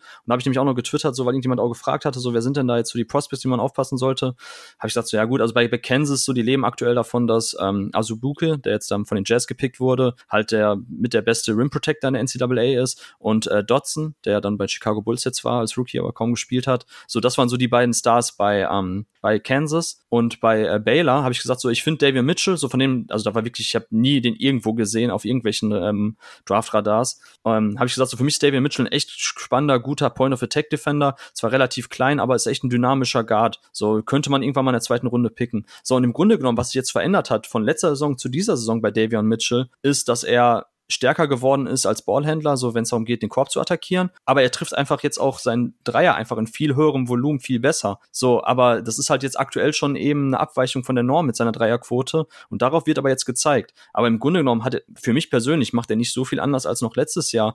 Ähm, und ich habe da ein ganz klares Ceiling bei ihm. Wie gesagt, ich will jetzt nicht vorweggreifen, wir kommen ja nachher noch zu ihm, aber das ist für mich tatsächlich Davion Mitchell das beste Beispiel wieder für March Madness Hype, so. Ähm, das ist ein Spieler, der jetzt eine herausragende Saison gespielt hat, vorher auch super gut und solide war, aber dass plötzlich so seine N B A-Projection viel, viel höher gegangen ist. Also ihn an, an sieben oder acht zu sehen, äh, das ist, ist halt komplett, kom- kom- komplett daneben, meiner Meinung nach. Und mhm. Jared Butler ist für mich auch der ganz klar bessere Spieler und ähm, auch, wie gesagt, auch die N B A-Projektion ähm, bei ihm sehe ich viel, viel positiver als bei Davion Mitchell. Aufgrund der Körpergröße und, und, und selbst Butler ist ja auch nicht der explosivste Athlet, der auch wahrscheinlich ein bisschen Probleme bekommen wird, jetzt am Korb zu finishen, aber er hat halt diese unfassbar guten Handles und die Explosivität, die Mitchell ihm vielleicht mit dem Ball in der Hand etwas voraus hat, die wird aber aufgrund seiner Körpergröße, also Mitchell ist knapp six one, ähm, die, da wird er in der N B A Probleme haben, zu, zu scoren gegen die Länge. Mhm. Ja, interessant. Also, also dann siehst du es quasi komplett gespiegelt zu vielen amerikanischen Kollegen, die halt Jared ja. Butler eher so am Ende der ersten Runde entweder auf ihren Boards haben oder gemockt haben. Und äh, du siehst Mitchell ja viel weiter hinten. Also da haben wir jetzt echt noch eins, zwei, drei, vier, fünf, sechs andere Guards dazwischen, bis wir dann zu Mitchell kommen, der halt wirklich äh, bei E S P N aktuell an sieben gemockt wird. Vicini hat ihn an sieben auf seinem Board und O'Connor an acht. Das ist, äh, wie gesagt, komplett umgedreht, aber das ist ja auch spannend und dann, äh, das mhm. macht's ja auch spannend. Und dann sind wir mal gespannt, wie sich die nächst, das die nächsten Jahre entwickeln wird. Ich würde sagen, wir müssen zum nächsten Spieler kommen äh, und mhm. es vielleicht auch ein bisschen kürzer halten. Ab jetzt äh, Nah'Shon Hyland, äh, Combo Guard von V C U, Sophomore, also zwei Jahre jetzt dort gespielt, ist six three groß, ordentliche Plus-Wingspan mit six nine, hundertsiebzig Pfund nur schwer, also eher leichter unterwegs. Äh, im September wird er einundzwanzig Jahre alt. Auch ein ziemlich guter Shooter, ähm, hat fast zwanzig Punkte pro Spiel aufgelegt, fünf Rebounds, nur zwei Assists, aber auch fast zwei Steals pro Spiel jetzt in seiner zweiten N B A-Saison. Hat äh, vierzehn Dreier auf hundert Possessions genommen, über beide Jahre. In der zweiten Saison sogar vierzehn Komma drei und äh, vierzig Prozent rund getroffen über die zwei Jahre. Also das äh, sieht mir nach einem sehr guten Shooter aus. Auch in der zweiten Saison hat sechsundachtzig Prozent seiner Freiwürfe getroffen, über beide Jahre dreiundachtzig Prozent insgesamt. Hyland wird auch sonst eher so in den dreißigern gerankt auf den äh, Boards von Vicini und O'Connor im Mockdraft von E S P N. Da ist er gar nicht aufgetaucht. Also auch ein Spieler, der generell eher niedriger gesehen wird als bei dir jetzt, oder? Doch, absolut. Also es gibt noch einen anderen großen Nah'Shon Bones Hyland-Fan, das ist der David. Also da wirst du wahrscheinlich auch bei deiner Mockdraft noch Spaß bekommen, wenn er den relativ früh picken will. Also und Bones Hyland ist sein Spitzname, ja? Genau, Bones ist sein Spitzname. Wer ihn gesehen hat, weiß warum. Also ist tatsächlich sehr skinny und äh, ja, ich glaube, ich glaub, er heißt auch Busy Bones bei äh, Twitter. Also auch nochmal ein cooles Handle. äh, ja, Hyland ist einfach so, ich habe, um den Spielervergleich vorwegzunehmen, so er erinnert mich ein bisschen jetzt ähm, auch in seiner letzten College-Saison an Utah Jazz, Sixth Man of the Year, äh, Jordan Clarkson in guten Momenten. Also wenn Clarkson on fire ist, so wie jetzt in den Playoffs. So Hyland ist egal, ob er jetzt abseits des Balles sich bewegt und da eben dann Catch-and-Shoot-Dreier nimmt oder auch irgendwie Off-Movement die Dreier nimmt oder eben sich die halt selbst auch kreiert. Da das, was Jordan Clarkson jetzt auch gemacht hat. Einfach irgendwelche wilden Stepback, lange Dribbling-Moves, dann den Stepback nehmen und reinswischen. So, das kann Nah'Shon Hyland. Und Kollege Dennis Janssen hat auch eine riesen Sample-Size für seine Dreier, weil er noch ein paar Highschool-Sachen da hinzugefügt hat. Und das waren dann irgendwie über tausend Dreier in dem Volumen und achtunddreißig Prozent. Also auch bei Hyland braucht man sich eigentlich gar keine Sorgen machen, dass der Dreier nicht wirklich sehr for real ist. Und er hat auch jetzt bei den Scrimmages, bei der Draft Combine, hat er auch quasi nochmal Werbung für sich gemacht, hatte da richtig gute Spiele. Ich weiß jetzt gerade gar nicht genau, warum er so tief gerankt ist, aber für mich ist er jemand, klar, physisch ist er nicht besonders gut unterwegs, aber ja, keine Ahnung, ich habe schon den Vergleich eben gerade gebracht zu Jordan Clarkson. So für mich mhm. sind diese Off-the-Dribble-Shotmaker ähm, sind einfach so ein Spielertyp, den man, den man gebrauchen kann und den auch eigentlich jedes Team dringend sucht, weil gerade in, in den allerhöchsten Spielmomenten im Playoff so, wenn deine, ähm, deine, deine primäre Scoring-Option vielleicht enger gedeckt wird, wenn der Ball weitergegeben werden muss, so das, was den Mavs eben gefehlt hat, so dieser zweite Shot-Creator, der off the dribble was machen kann. Und das sehe ich bei Nah'Shon Hyland auf jeden Fall. Und das hat man auch jetzt in den Scrimmages gesehen, ähm, die er jetzt äh, hatte dann in der N B A-Draft-Combine. Das war auch, glaube ich, ein Grund, warum es jetzt einen kleinen Hype gab um ihn, weil er da eben dann der beste Spieler war. Und ähm, wie gesagt, ich finde jetzt nicht unbedingt, dass an Position fünfzehn, sechzehn oder so um den Dreh herum, wo David und ich den auch haben, dass er da zu hoch gerankt ist, weil ich, wie gesagt, Tough Shotmaker, ähm, ein gern genutzter Begriff momentan, und in diese Kategorie fällt für mich auch Hyland, und seine defensive, äh, seine Länge insgesamt mit der Wingspan gibt ihm einfach auch eine, eine gewisse Baseline in der Defensive, dass er zumindest nicht immer komplett ähm, im Bereich Mismatch-Hunting angegriffen werden kann. Klar, wenn, also aufposten ist gefährlich für, für jede Defensive, in der er steht, weil da kann er wenig dagegenhalten, aber wer macht das schon so gezielt? Und wie gesagt, als defensiver Playmaker, Offball, kann er ein bisschen was machen. Also ich sehe es nicht so, dass er de facto und auch jetzt mittelfristig immer ein defensives Minus sein muss, nur weil er aktuell eben zu wenig Masse auf die Waage bringt, und da überwiegt für mich ganz klar einfach sein offensives Potenzial als Shot Creator und auch als ähm, Shotmaker. Ja, klingt für mich auch fast ein bisschen, also wie gesagt, von Hyland habe ich jetzt noch so gut wie gar nichts gesehen, so ein bisschen nach Quigley, mhm. auch so ein Shooter von der Bank als relativ schmaler Guard. Ähm, ja, aber Hyland hat auf jeden Fall die viel, viel besseren Handles und kann sich einfach viel besser noch den eigenen Wurf kreieren. Ähm, Quigley okay. ist natürlich dann sehr gut, als Countermove eben seinen Floater dann zu nutzen, wenn irgendwie die mhm. ähm, Defensive sich sehr krass auf ihn krie- ähm, stürzt. Und das hatte ich auch jetzt in meinen Notes noch geschrieben, so, ähm, im Rahmen meines Big Boards bei ihm, ähm, dass er halt auch als Playmaker gut genug genug ist, äh, Nah'Shon Hyland, wenn die Defensive eben auf seine, auf seine Shooting-Gefahr reagiert und sehr eng dran bleibt, sei es jetzt irgendwie Off-Ball um Blöcke oder auch On-Ball, irgendwie sehr eng äh, mit dem besten Point-of-Attack-Verteidiger gegen ihn steht, so, dann kann er einfach auch Plays machen. So, also er ist schon ein bereitwilliger Passer, trifft nicht immer die besten Entscheidungen, aber hatte auch schon richtig, richtig gute Pässe so in dieser Saison bei V C U gezeigt am College, und ich glaube, dass diese Komponente einfach seinen Spieler noch ein bisschen abrundet. Ja, und ähm, man darf nicht vergessen hier, Quigley äh, war im All-Rookie-First-Team letztendlich, wenn ich gar nicht alles täuscht. Zumindest hatten wir ihn drin. Ja. Und wenn Hyland da sogar noch ein bisschen vielversprechender aussieht, dann ähm, ist es ja schon ziemlich high praise. Ja, kann man so sagen. Gut, wollen wir zum nächsten Spieler kommen? Ja, klar. James Bouknight hast du da. Der wird eher höher gerankt, als du ihn jetzt wahrscheinlich hast, denke ich mal. Also Vicini hat ihn mhm. an neun, O'Connor an sieben, E S P N mockt ihn gerade an vierzehn. Also hier auch nochmal kurz der Hinweis, ich glaube, ich habe es doch noch gar nicht gesagt, der Unterschied zwischen der Mock-Draft, das sind halt Leute, die ähm, die Spieler zu bestimmten Teams stecken, ja, und auf einem Big Board oder einem Ranking, da rankt man die Spieler einfach unabhängig davon, wer jetzt hier welchen Pick an welcher Stelle hat, und auch unabhängig von jeglichem Input, den man vielleicht hat, weil man äh, hört oder meint zu wissen, äh, dieses oder jenes Team mag äh, den Spieler jetzt so gerne, und deswegen äh, ranke ich den mal hier. Äh, zurück zu Bouknight, also Guard Wing eher, also war auch einer der Spieler, wo ihr diskutiert habt, in welchem Pod wir den jetzt hier am besten äh, besprechen. Ist halt auch sechs Fuß fünf groß, sechs Fuß acht Wingspan, äh, Sophomore von UConn, Connecticut Huskies, äh, also zwei Saisons dort gespielt, ist jetzt, wie anfangs erwähnt, auch im Green Room eingeladen, also wird wohl relativ safe da in der, der Top zwanzig gesehen. Wird im September jetzt einundzwanzig, genauso wie Hyland. Ja, was äh, kann Bouknight so? Oder ich weiß nicht, willst du erst mit seinen Schwächen anfangen und, und so ein bisschen erklären, wieso äh, du ihn jetzt bei den Guards äh, nur an fünf hast? Ja, kann ich gerne machen. Also das Problem bei James Bouknight ist, dass er jetzt bei UConn, ähm, die kein besonders gutes College-Team sind und waren, ähm, sehr, sehr viel machen musste. Hatte dazu auch noch eine verletzungsgeplagte ähm, Saison, also ist für mehrere Wochen auch ausgefallen. Und ähm, er hat natürlich richtig, richtig krasse Highlights abgeliefert, also plus vierzig-Punkte-Spiel. Ähm, ich weiß gar nicht mehr leider gerade aus dem Kopf rausgehen, wen das war. Und da hat man dann schon gesehen, wie sein wirklich High Ceiling aussieht in solchen Momenten, wenn er vierzig Punkte auflegt und quasi die, die Dreier aus dem, aus dem Pull-Up nimmt und trifft, zum Korb kommt, ähm, seine funktionale Athletik auch zeigt, also ist schon ein richtig ein krasser Jumper auch, ähm, dann ist das schon wirklich immens. So, da kann ich auch verstehen, dass viele ihn am Anfang der Saison auch als besten College-Sophomore hatten und eben als klares äh, Lottery-Talent. Ähm, meine Probleme mit Bouknight ist, seine Handles sind richtig schlecht. Also er führt den Ball mhm. einfach auch viel zu hoch, viel zu locker. Und das sieht man auch immer dann, oder das war gerade dann auch sehr negativ ähm, behaftet, wenn er getrappt wurde. Und da sind wir wieder bei dem Punkt, dass UConn auch nicht viele andere Waffen hatten. Und wenn er dann irgendwie sich in Double-Teams reingedribbelt hat, ähm, da war der Ball sofort weg, und er ist auch dann auch kein besonders guter Decision-Maker und Passer in diesen Momenten.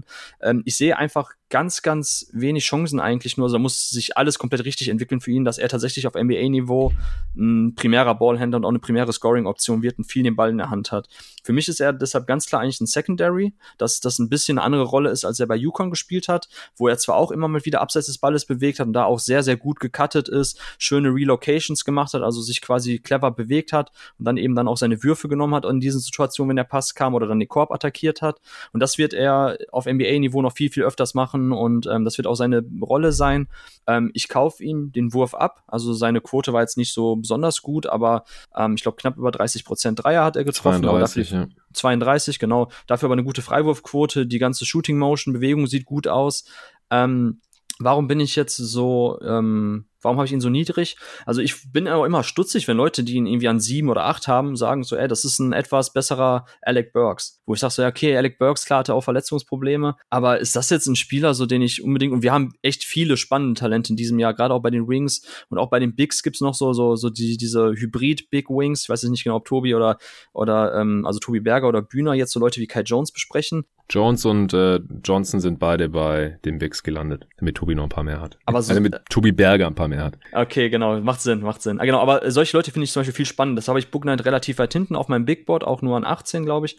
Ähm, und jetzt hier auch bei den Guards an fünf, weil ich einfach sage, okay, er muss wirklich so diese Rolle so des, des Off-Guards, also des äh, cleveren ähm, Cutters, die muss er sehr gut ausfüllen. Und dann muss einfach auch sein Ballhandling, sein Passing und sein Decision-Making, diese drei Komponenten müssen einfach so viel besser werden, damit er einfach auch dann quasi gegen eine Defense, die schon in Scramble-Mode ist, auch attackieren kann. Ähm, ich glaube einfach, dass wir wenig Rückschlüsse jetzt aus seiner UConn-Saison ziehen können, weil ich glaube, seine N B A-Rolle wird eine ganz andere sein und dann fehlt mir ein bisschen so aktuell die Basis und auch das, also die spielerische Basis, auf die ich ähm, Bouknight bewerten kann. Also ich kann schon sehen, dass ich falsch liege damit und er wirklich auch vielleicht so Top-fünf-Value zurückbringt. Ähm, also ein High-Ceiling-Spieler, den ich ihm als Vergleich geben würde, vielleicht wäre C J McCollum. So, und dann wäre das mhm. natürlich schon irgendwie echt ein ziemlich guter, guter Value, den er einbringt. Aber ansonsten, ich habe auch noch Marcus Thornton aufgeschrieben. Also, das geht auch in eine andere Richtung. Ich bin mir da, ja. also ich finde auch dann so die Rip Hamilton-Vergleiche, weil er halt auch so ein, so ein guter Off-Ball-Mover ist, wie Hamilton, der sich quasi viel um Blöcke bewegt, clever um Blöcke bewegt, dann den Wurf nehmen kann. So, das ist aber auch alles, das ist für mich alles High Ceiling. So, und ich setze ungern eigentlich ähm, bei Spielern, die Ansätze gezeigt haben, immer direkt so diese höchste Ebene an. Ne? Und bei War Hamilton, Hamilton nicht auch UConn? Ist das nicht so ein Lazy? Genau. Genau, ja, ist auch ein bisschen lazy. Hatten, hatten wir auch schon in unserem, in unserem Draft-Chat, hatten, hatte ich das auch schon gesagt. Äh, eigentlich sollte man sofort verbieten, keine äh, Internationals aus demselben Land äh, als Vergleich nehmen. Also bitte keinen Isaiah Hartenstein, Dirk Nowitzki-Vergleiche mehr und auch nicht immer gleiche College. Also ähm, mhm. jetzt Bouknight mit Rip Hamilton, wie gesagt, es macht spielerisch aufgrund dieser Komponente Off-Ball-Movement, macht Sinn, aber ähm, wie gesagt, Rip Hamilton ist halt auch schon so einer der besten, den wir in den letzten Dekaden hatten in diesem Bereich, so der Off-Guards. Ja. Ähm, ja, also wie gesagt, hohes Ceiling, Bouknight auf jeden Fall, aber für, für mich fehlt sehr viel, dass er auch tatsächlich ein bisschen On-Ball-Creation auch für andere übernehmen kann und deshalb habe ich ihn halt ein bisschen weiter hinten als die anderen Combo-Guards. Ja, kann ich nachvollziehen. Er hat die vierzig gegen Creighton aufgelegt, ich habe gerade mal ins Gameblog ah, reingeschaut. Ah, Creighton, okay, ja. Ja, in der zweiten Saison hat er jetzt neunzehn Punkte pro Spiel gehabt, fast sechs Rebounds, quapp zwei Assists, Dreierquote hast du vorhin angesprochen, zweiunddreißig Prozent über beide Saisons, jetzt neunundzwanzig Prozent in den fünfzehn Spielen, die er jetzt auch nur gemacht hat in der Sophomore Season, also ist super small sample size, siebenundvierzig Dreier insgesamt in den beiden Jahren getroffen. Freiwurfquote dafür achtzig Prozent, sieht ganz solide aus. Nee, kann ich kann ich gut nachvollziehen. Ich glaube, ich finde diesen Spielertyp auch nicht so super spannend und ich finde es auch nicht so unpassend, dass er jetzt hier bei den Guards noch mit drin ist, weil, ja, er hat eine sechs Komma acht Wingspan, aber sieht auch eher schmaler aus und kann mir vorstellen, dass er da vielleicht äh, defensiv gegen den einen oder anderen Wing Probleme haben könnte. Aber wie gesagt, den muss ich mir bis nächste Woche auch noch ein bisschen genauer anschauen. Äh, kommen wir doch zum nächsten Spieler und zwar Tre Mann. Du hast ihn vorhin mhm. schon erwähnt, bei den besten Pull-Up-Shootern dieser Class. Ist ein Combo-Guard, äh, aber auch eher Primary-Ballhändler, hast du jetzt geschrieben. Sophomore von Florida, also zwei Jahre dort am College. sechs vier groß, sechs vier Wingspan. Ich habe im äh, Talking the Game-Pod mit äh, Dennis gehört, dass er irgendwie noch ein bisschen gewachsen ist seit seiner Highschool-Zeit, äh, was natürlich seinen Wert auch noch ein bisschen erhöht, aber er äh, immerhin keine positive Wingspan jetzt nach wie vor, wird jetzt, ist zwanzig geworden im Februar schon, E S P N mockt ihn an zwanzig, Vicini hat ihn auf seinem Board auf fünfunddreißig, O'Connor auf vierundzwanzig, also auch eher so Ende erste Runde, Anfang zweite Runde. Wo hast du ihn denn? Um, also auf meinem Big Board habe ich Tre Mann an, ähm, an achtzehn, sorry, genau, ich hatte Bouknight an sechzehn und Tre Mann an achtzehn, so war das. Ähm, um, mhm. Ja, warum bin ich Fan von Tre Mann? Also kurz nochmal zu erwähnen, warum ich auch davon ausgehe, dass er seinen Dreier jetzt ähm, auf die N B A transportieren wird. Ähm, also er hat knapp acht Dreier, knapp über acht Dreier auf hundert Possessions genommen, mit rund vierzig Prozent getroffen. Davon waren siebzig Prozent unassisted. Also ähm, hm. das ist halt ein immenses Volumen Krass. An selbst kreierten Würfen, ja. Und ähm, ist jetzt nicht unbedingt sofort so Logo Dame Lillard und Logo Steph Curry äh, als Vergleiche, die man jetzt in den Ring schmeißen sollte. Ähm, aber es geht halt in die Richtung. Also es ist schon wirklich verdammt guter, dynamischer On-Ball-Creator im Pick and Roll, wo die Defensive sich nicht viel erlauben darf. Also wenn du da einmal irgendwie so Soft-Switches bringst gegen ihn, dann geht er sofort hoch. Wenn du einmal under gehst, dann geht er hoch, so zum Wurf. Und ähm, ich glaube, dass er eine Defensive, also da, dass er eine immense Scoring-Gravity, wie wir so oft nennen, dass er die entwickeln kann. Ähm, dreiundachtzig Prozent Freiwurfquote, zweiundvierzig Komma drei Prozent Trefferquote bei den langen Zweiern. Also eigentlich alle Shooting-Indikatoren, die wir gerne nehmen, ähm, sprechen eine klare Sprache bei Tre Mann.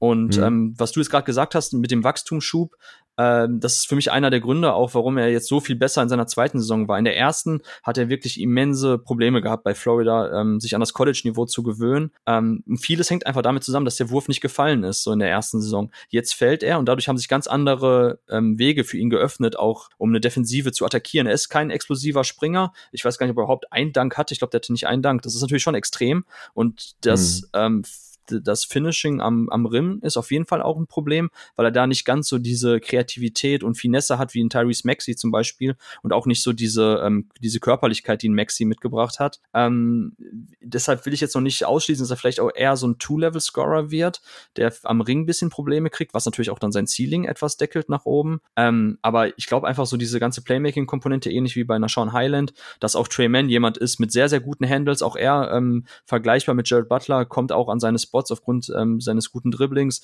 schnelle Dribbling-Bewegungen, Hesitation-Moves, In and Out, so das ganze Programm. Und ähm, ich glaube, dass er das auch auf N B A-Niveau übertragen kann. Für mich ist Tre Mann jemand, ähm, der auch da, wenn wir ein paar Jahren zurückschauen, dass er dann auch neben einem großen Ring-Creator oder auch vielleicht neben einem anderen explosiveren Guard, ähm, dass das ein sehr, sehr gutes Guard-Duo dann bilden kann. Ähm, so, ich, ich überlege gerade, so ein De'Aaron Fox zum Beispiel, ähm, muss man schauen, ob das defensiv passt, aber so ein De'Aaron Fox-Typ so neben Tre Mann könnte richtig, mhm. richtig gut sein. Also ich, ich habe ein bisschen Kritik dafür abbekommen, dass ich Tre Mann in unserer Mock-Draft, die wir mit den Twitter-Jungs gemacht haben, ähm, dass ich ihn den zu den Memphis Grizzlies gepackt habe, weil, ähm, weil man ja sagt, okay, warum sollte man, warum sollten die Grizzlies irgendwie einen Backup-Point-Guard ziehen? Oder man hat ja Ja Morant. Aber ich sag so, Ja Morant alleine reicht mir nicht. So, weil wenn wir bei den Grizzlies eine Sache gesehen haben, ist es einfach On-Ball-Creation. Dylan Brooks sollte nicht so viel On-Ball machen. So, das, da mhm. ist einfach zu ineffizient drin. Und so dieser Spielertyp ist Tre Mann. So, dass er einfach, der, der kann abseits des Balles sich bewegen, kann da den Wurf nehmen, also neben halt so einen dynamischen ähm, Guard wie, ähm, wie Ja Morant. Oder halt er übernimmt auch ein bisschen Playmaking-Last, was er auf jeden Fall machen kann. Also ist auch richtig, richtig guter Playmaker. Ähm, also auch hier, Tre Mann, man merkt schon wieder, da komme ich auch ein bisschen in den Schwärmen. Das ist auch einer der Jungs, von denen ich auf jeden Fall mehr halte als der Konsensus. Ja, kann ich auch nachvollziehen. Shooting ist halt äh, natürlich extrem wichtig in dieser Liga, solange es halt auch nicht der einzige Skill ist, den man mitbringt. Ich glaube, sowas ich Tyrell Terry oder so von äh, letztem Jahr, gut, bei den Mavs mhm. kann man Rookies äh, auch wirklich schwierig einschätzen. Er hat jetzt nicht viel gespielt, aber äh, kann vielleicht auch ein bisschen als abschreckendes Beispiel da gelten, aber Man scheint ja auch zumindest ja, halt deutlich Terry größer und länger zu sein. six one. Genau. Ja, das ist, das ist echt ein Riesenpunkt. Dazu kommen wir gleich noch bei Sharife Cooper, aber das darf man echt nicht, ähm, das darf man echt nicht unterschätzen, dass diese Körperlichkeit ja. auch Off-Ball ähm, immensen negativen Punkt ist. Also immenser negativer ja, ja, six four ist schon eine sehr solide Größe äh, für einen Guard. Ja, dann kommen wir doch zu Sharife Cooper. Hast du bei Tre Mann schon eine Comp rausgehauen? Da habe ich eine. Bin ich einigermaßen zufrieden mit. Ich weiß gar nicht, ob die auch sonst jetzt schon so prominent ist. Und zwar Darius Garland mit besserem Off-the-Dribble-Scoring, Shooting, aber uh. etwas weniger Playmaking-Finesse. Also Darius Garland ja. hatte jetzt letzte Saison schon echt richtig, richtig krasse Highlight-Plays als Playmaker, mhm. wo er eine Defensive seziert mit seinen Pässen. So auf dem Niveau ist Tre Mann nicht. Aber dafür halte ich Tre Mann tatsächlich für den etwas dynamischeren On-Ball-Creator und auch bessere Handles. Und klar, Garland ist auch ein guter Shooter, aber da tun die beiden sich nicht so viel. Also von daher vielleicht ein bisschen so Shades of Darius Garland. Ja, aber schon relative Light-Version, oder? Ich meine, Garland war ein fünfter Pick vor zwei Jahren. Ja, aber, aber, aber Garland hat halt den Nachteil, dass er auch nur six one, six two ist oder so, ich weiß nicht genau, aber six three. Ja, so in den Dreh. Aber Tre Mann durch, durch seinen Wachstumsschub ähm, ist halt, also wie gesagt, das darf man nicht unterschätzen, dass das selbst so ein paar Inches für Ballhänder ähm, einen riesen Unterschied machen. Einfach ähm, was sowohl Passwege als auch was auch Shooting-Optionen betrifft. Ähm, klar, also Darius Garland war ein hoher Pick, Ähm, aber ich weiß nicht, also ich glaube, Tre Mann so ist für mich so ein Sleeper-Pick, wenn es darum geht, welcher Spieler, der nicht in der Lottery gezogen wird, vielleicht auch am Ende des Tages in zig Jahren so Top-Ten-Value zurückgebracht hat. Okay, dann äh, kommen wir zu Sharife Cooper, den du gerade schon angeschnitten hast. Das ist einer der wenigen Primary-Ballhändler, wie du sie hier äh, genannt hast oder wie du es eingangs ja auch erwähnt hast, ist Freshman von Ur- Auburn, also hat nur eine Saison am College gespielt, äh, six one, also einer der kleinsten Spiele hier heute, six two Wingspan ist die kürzeste Wingspan hier, also nur ganz leicht überdurchschnittlich, und wenn man halt so klein ist und dann auch noch kleine Arme hat, dann äh, ist man ein sehr kurzer Spieler in dieser Liga, hundertachtzig Pfund, geht so bei der Körpergröße, ist im Juni zwanzig Jahre alt geworden und wird so um zwanzig herum gerankt und auch gemockt. Also die I S B N hat ihn gerade an einundzwanzig im Mockdraft. Und wenn ich sowas halt sehe, also seine körperlichen Ausmaße, es gibt halt einfach kaum erfolgreiche oder wertvolle N B A-Spieler mit diesen körperlichen Ausmaßen, also die halt so yes. klein sind und dann auch noch so kurze Arme haben und dazu halt auch noch ihre Dreier nicht treffen. Also wenn, dann sind diese sehr kleinen Spieler halt wenigstens krasse Shooter und können sich so irgendwie in der Liga halten, ähm, oder halt super kräftig und athletisch wie Isaiah Thomas, der ja nochmal ein ganzes Stück kleiner war, aber dadurch auch ein super Finisher am, am Ring war vor seiner Hüftverletzung, solche Sachen. Also da ähm, würden mich jetzt halt mal dann die die Stärken von Sharife Cooper, die ähm, ihn halt hier auch in der ersten Runde dann halten, interessieren. Also ich kann schon vorwegnehmen, wäre Sharife Cooper six foot five groß um den Dreh, wäre Top drei Pick, vielleicht, ja, also Top drei safe. Also, und das Beim Combine war er doch irgendwie für, für ein paar Minuten versehentlich six five ja. groß, oder? Weil er, weil er die Maße von James Bouknight bekommen hatte. Ja, da war er plötzlich six foot five und six eight Wingspan. Und oh, ähm, die du gerade angesprochen hast, die Maße, die sind ja noch von Auburn. Also für mich wirkte er eher wie six foot und nicht wie six foot one. Aber ähm, will ich jetzt mal Ach, der hat sich dann gar nicht vermessen lassen beim Combine? Nee, der war nicht beim Combine. Ah, okay, dann ist ja noch komischer, dass da irgendwas vertauscht wurde. Na gut. Also, also ich meine, das sind die Auburn-Maße, die die Ich, ich habe hab die genommen, haben. die du mir geschickt hattest. Also ja, ich hatte die Auburn-Maße. Ja, okay, ja. gut. Gut, dann kann sein, dass sie noch sehr wohlwollend sind. Das gibt es ja manchmal, dass die eigenen Colleges die Spieler dann irgendwie ein, zwei Inches größer oder länger machen. Denen zuliebe. Richtig. Ja, und dann, wenn die dann beim Combine sind, was ja leider keine Pflicht ist, ja, um sich bei der Draft anzumelden, das ist freiwillig und manche Spieler machen das halt nicht, um dann nicht ihren Draftstock zu vermiesen, wenn da irgendwas Komisches rauskommt. Äh, die sind eigentlich kleiner, kürzere Arme, äh, schwerer, höherer Fettanteil oder was weiß ich. Genau. Ich fange mal so an, weil du es gerade schon angesprochen hast. So diese, ähm, diese, diese Marke von six foot one. Äh, also in den letzten zehn Jahren, knapp zehn Jahren, weiß ich jetzt gar nicht genau, was die Marke war, sind folgende Spieler einfach in der ersten Runde gepickt worden, überhaupt nur mit diesem körperlichen Ausmaß. Das war Kemba Walker, Terry Rozier, mhm. Tre Burke, Eric Bledsoe, Shane Larkin, Jrue Holiday, Tyus Jones, Malachi Flynn und Shabazz Napier. So, ich hab's, ich hatte, die waren jetzt nicht chronologisch geordnet, aber das sind die Spieler. Ja. Und du siehst dann auch schon, wie du es angesprochen hast, das ist einfach Wahnsinn. Also da ist wirklich nicht viel Spielraum. Dieser Margin of Error, wie der Amerikaner das nennt, ist bei Sharife Cooper so dermaßen gering, da, also sobald eine Sache schon in die falsche Richtung geht, wie zum Beispiel wenn der Wurf der Dreier nicht fällt und nicht kommt. Na, aktuell hat er, er hat für mich, also meiner Meinung nach, ich bin jetzt kein absoluter Shooting-Experte, aber ich mag seine Wurfform nicht, weil er relativ zentral vor, vor seiner Stirn quasi abwirft und was dann auch noch bei der niedrigen Stirnhöhe automatisch dafür sorgt, dass er auch ähm, bei gut contesteten Ähm, oder wenn eine Defense eng dran ist, dass er da auch schnell nochmal echt den, den Block kassiert, nur wenn er aus dem Pull-Up hochgeht. Und mhm. wenn der Wurf nicht kommt, wow, also dann, dann ist es auch so leicht, gegen ihn zu schemen in der N B A. Und was er halt jetzt auf dem College noch sehr, sehr gut gemacht hat, also seine herausragende Stärke ist ganz klar sein Playmaking, also ein wahnwitzig guter Passer, der einfach so diese, die, diese krasse Spielintelligenz, wie es Feel for the Game hat, was wir so oft ansprechen bei den, bei, bei den besten Playmakern, das bringt Sharife Cooper mit. Ähm, warum er auf dem College-Niveau noch so gut war, und äh, du kannst ja gleich nochmal kurz, wenn du es parat hast, die Stats einmal vorlesen, weil die lesen ja. sich schon wahnsinnig gut. Ähm, Er hat halt auch sehr, sehr gute Handles, nutzt auch sehr gut Hesitation-Moves, kommt dann auch schnell, hat quasi einen schnellen ersten Schritt, um dann vorbeizukommen an dem Verteidiger. Ähm, und er kommt halt einfach bis zum Korb. Also das hat er geschafft. Ich weiß nicht, wie viele äh, Versuche es am Ring waren in einer kleinen Sample-Size. Er hat nur zwölf Spiele gemacht am College, weil er nämlich am Anfang der Saison noch gesperrt war aufgrund von N C A A-Regularien und Schulabschluss. Da stimmte was mit den Noten nicht oder irgendwie sowas in der Art. Ähm, mhm. Aber in so einer kleinen Sample-Size mit zwölf Spielen hat er trotzdem hundertdreißig, hundertvierzig Versuche ähm, oder Abschlüsse am Ring gehabt. Also er kommt dahin. Das ist das, was man eigentlich will. So diese, diese Rim-Pressure, ne? Dass man da eben Einfluss auf ja. die oder eine Defensive unter Druck setzt. Das schafft er. Das Problem ist aber einfach nur, Jahre, dass er dort nicht abschließen kann. Nicht mal gegen die College-Länge. Und das wird mhm. auf, auf N B A-Niveau noch viel eklatanter. Dann nimmt sich das für mich auch ehrlich gesagt der positive Aspekt. In der N B A gibt es besseres Spacing, sprich die Defensive muss weitere Wege ähm, zum Aushelfen zurücklegen. Sharife Cooper ist gut genug, dann den Pass zu spielen. Ja, ge- den Punkt gebe ich allen Optimisten. Aber genauso rum kann man eben auch sagen, ähm, dass einfach in der N B A das, das Level an Point-of-Attack-Defender, an Help-Defender noch so viel athletischer, besser und länger ist, ähm, dass sich das fast schon wieder ausgleicht. Also er muss unbedingt den Mitteldistanzwurf, den Floater bekommen, um da erstmal einen Counter zu haben im Pick-and-Roll, wenn halt eine Verteidigung irgendwie absinkt, um ihnen einfach nur den Drive wegzunehmen. Oder halt eben auch den Dreier. So aktuell ist er ein reiner On-Ball-Spieler. Also ich kann mir, also er wird nicht Off-Ball irgendwie spielen.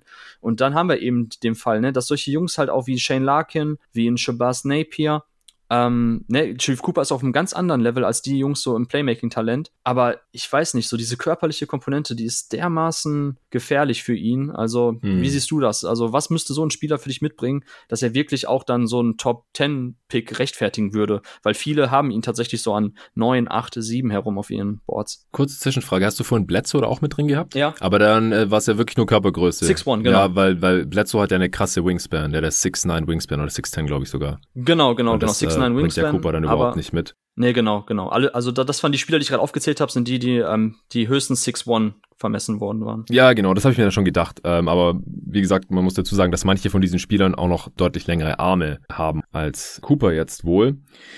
Ja, also kurz die Stats noch. Er hat über zwanzig Punkte pro Spiel gemacht, über acht Assists. Ja, das liest sich natürlich äh, erstmal ja. sehr, sehr ordentlich. Er hat dabei aber auch unter vierzig Prozent aus dem Feld geschossen, neununddreißig, um genau zu sein. dreizehn Dreier in den zwölf Spielen nur getroffen, bei siebenundfünfzig Versuchen, das sind zweiundzwanzig Komma acht Prozent.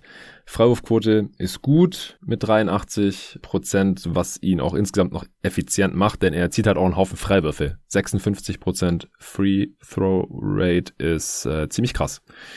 Also, ja. wenn er halt irgendwie das Freiwürfe ziehen mit in die N B A retten kann und, und dann beim Spacing äh, ein besserer Finisher wird, trotz seiner Kürze, dann würde er, glaube ich, als, als On-Ball-Creator noch irgendwie funktionieren. Aber wie gesagt, mit, mit der Größe bist du halt auch defensiv direkt immer ein Target. Also wir sehen es ja gerade in den Finals selbst, fucking Chris Paul wird jetzt attackiert. Ja, ja und klar, das ist Chris also, Paul, da, ja. der auch eine krasse Wingspan hat übrigens und ist ähm, wahrscheinlich deutlich kräftiger als als Cooper auch noch. Mhm. Also, dass, dass du das irgendwie ausgleichen kannst, boah, sehr schwer. Dann, dann wie gesagt, wenn du Trae Young bist und diesen Wurf hast und diesen Floater, kein Thema.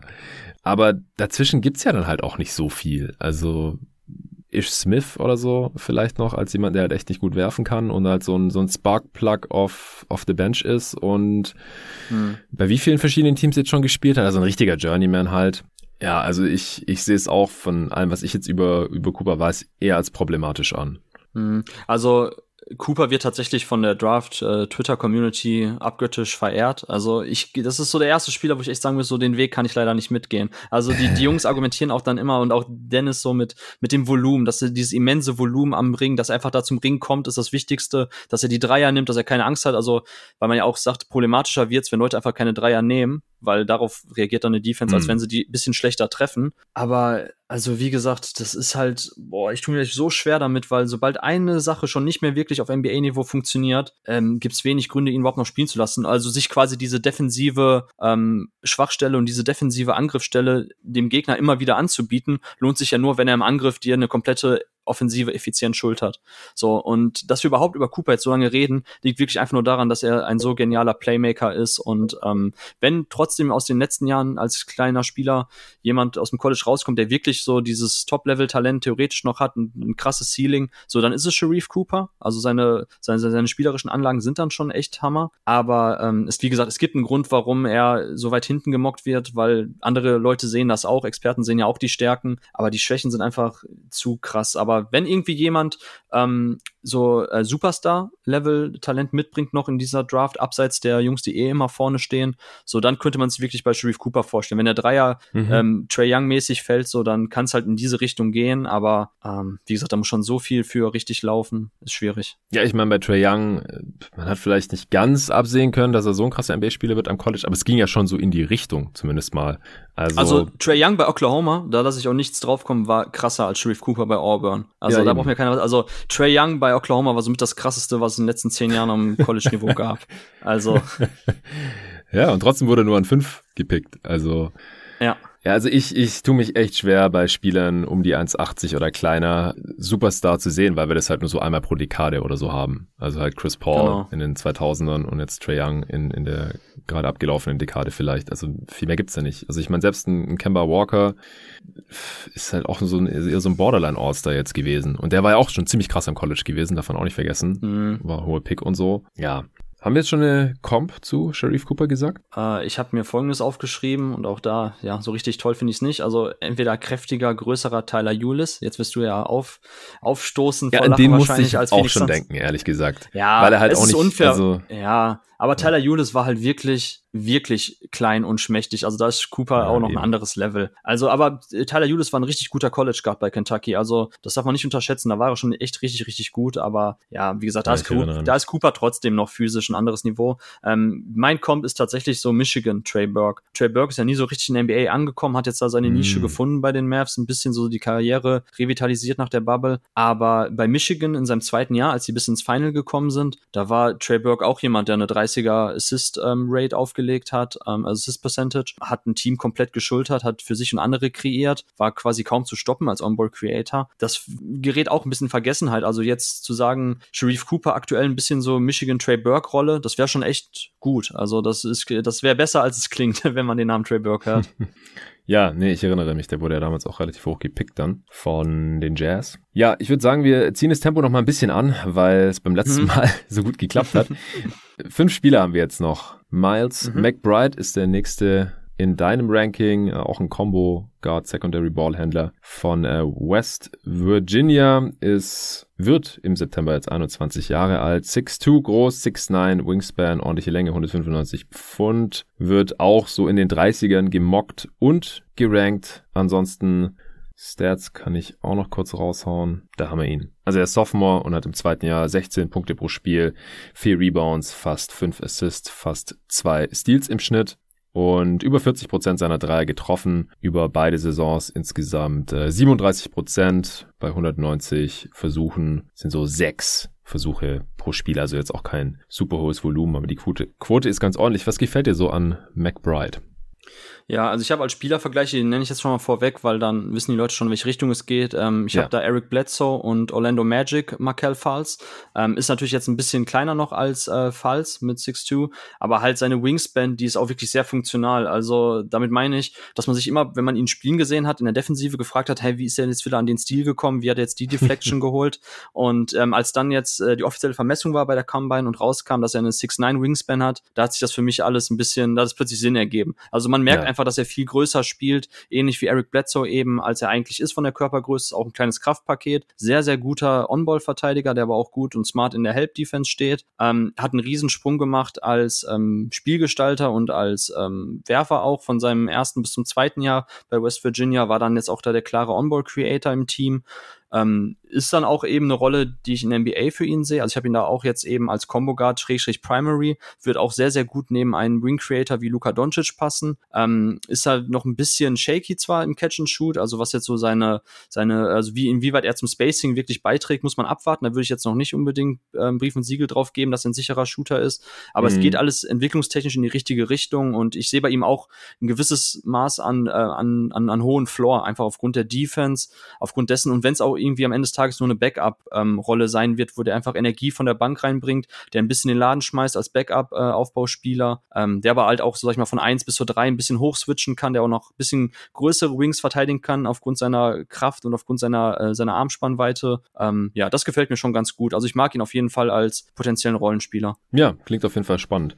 Also gerade die ähm, defensive Upside aufgrund seiner Länge, seines Körpers da, gefällt mir ganz gut. Ich würde sagen, wir kommen trotzdem direkt zum nächsten Spieler mhm. und zwar ist das David Johnson, der auf vielen Boards und in vielen Mocks gar nicht mehr drauf ist. Vicini hat ihn noch auf dreiundvierzig in seiner Top hundert. Also hier wird es schon langsam äh, super deep bei den letzten, äh, bei drei der letzten vier Spieler. Äh, über Mitchell sprechen wir auch noch. Das haben wir vorhin schon gesagt, dass der vielerorts in der Top zehn gerankt wird. Aber du hast David Johnson trotzdem noch vor Davion Mitchell. Johnson ist auch ein äh, Combo Guard, Secondary, Ballhändler, six five, groß, six ten, Wingspan, also ziemlich lang. Von äh, Louisville, über zweihundert Pfund, auch schwer, ist im äh, Februar zwanzig Jahre alt geworden und hat jetzt in äh, seinem Freshman-Jahr, äh, in seinem Sophomore-Jahr, im zweiten Jahr bei Louisville dreizehn Punkte, sechs Rebounds und drei Assists im Schnitt aufgelegt. Dreier zu neununddreißig Prozent getroffen. Volumen war solide mit sieben Komma fünf Versuchen auf hundert Possessions.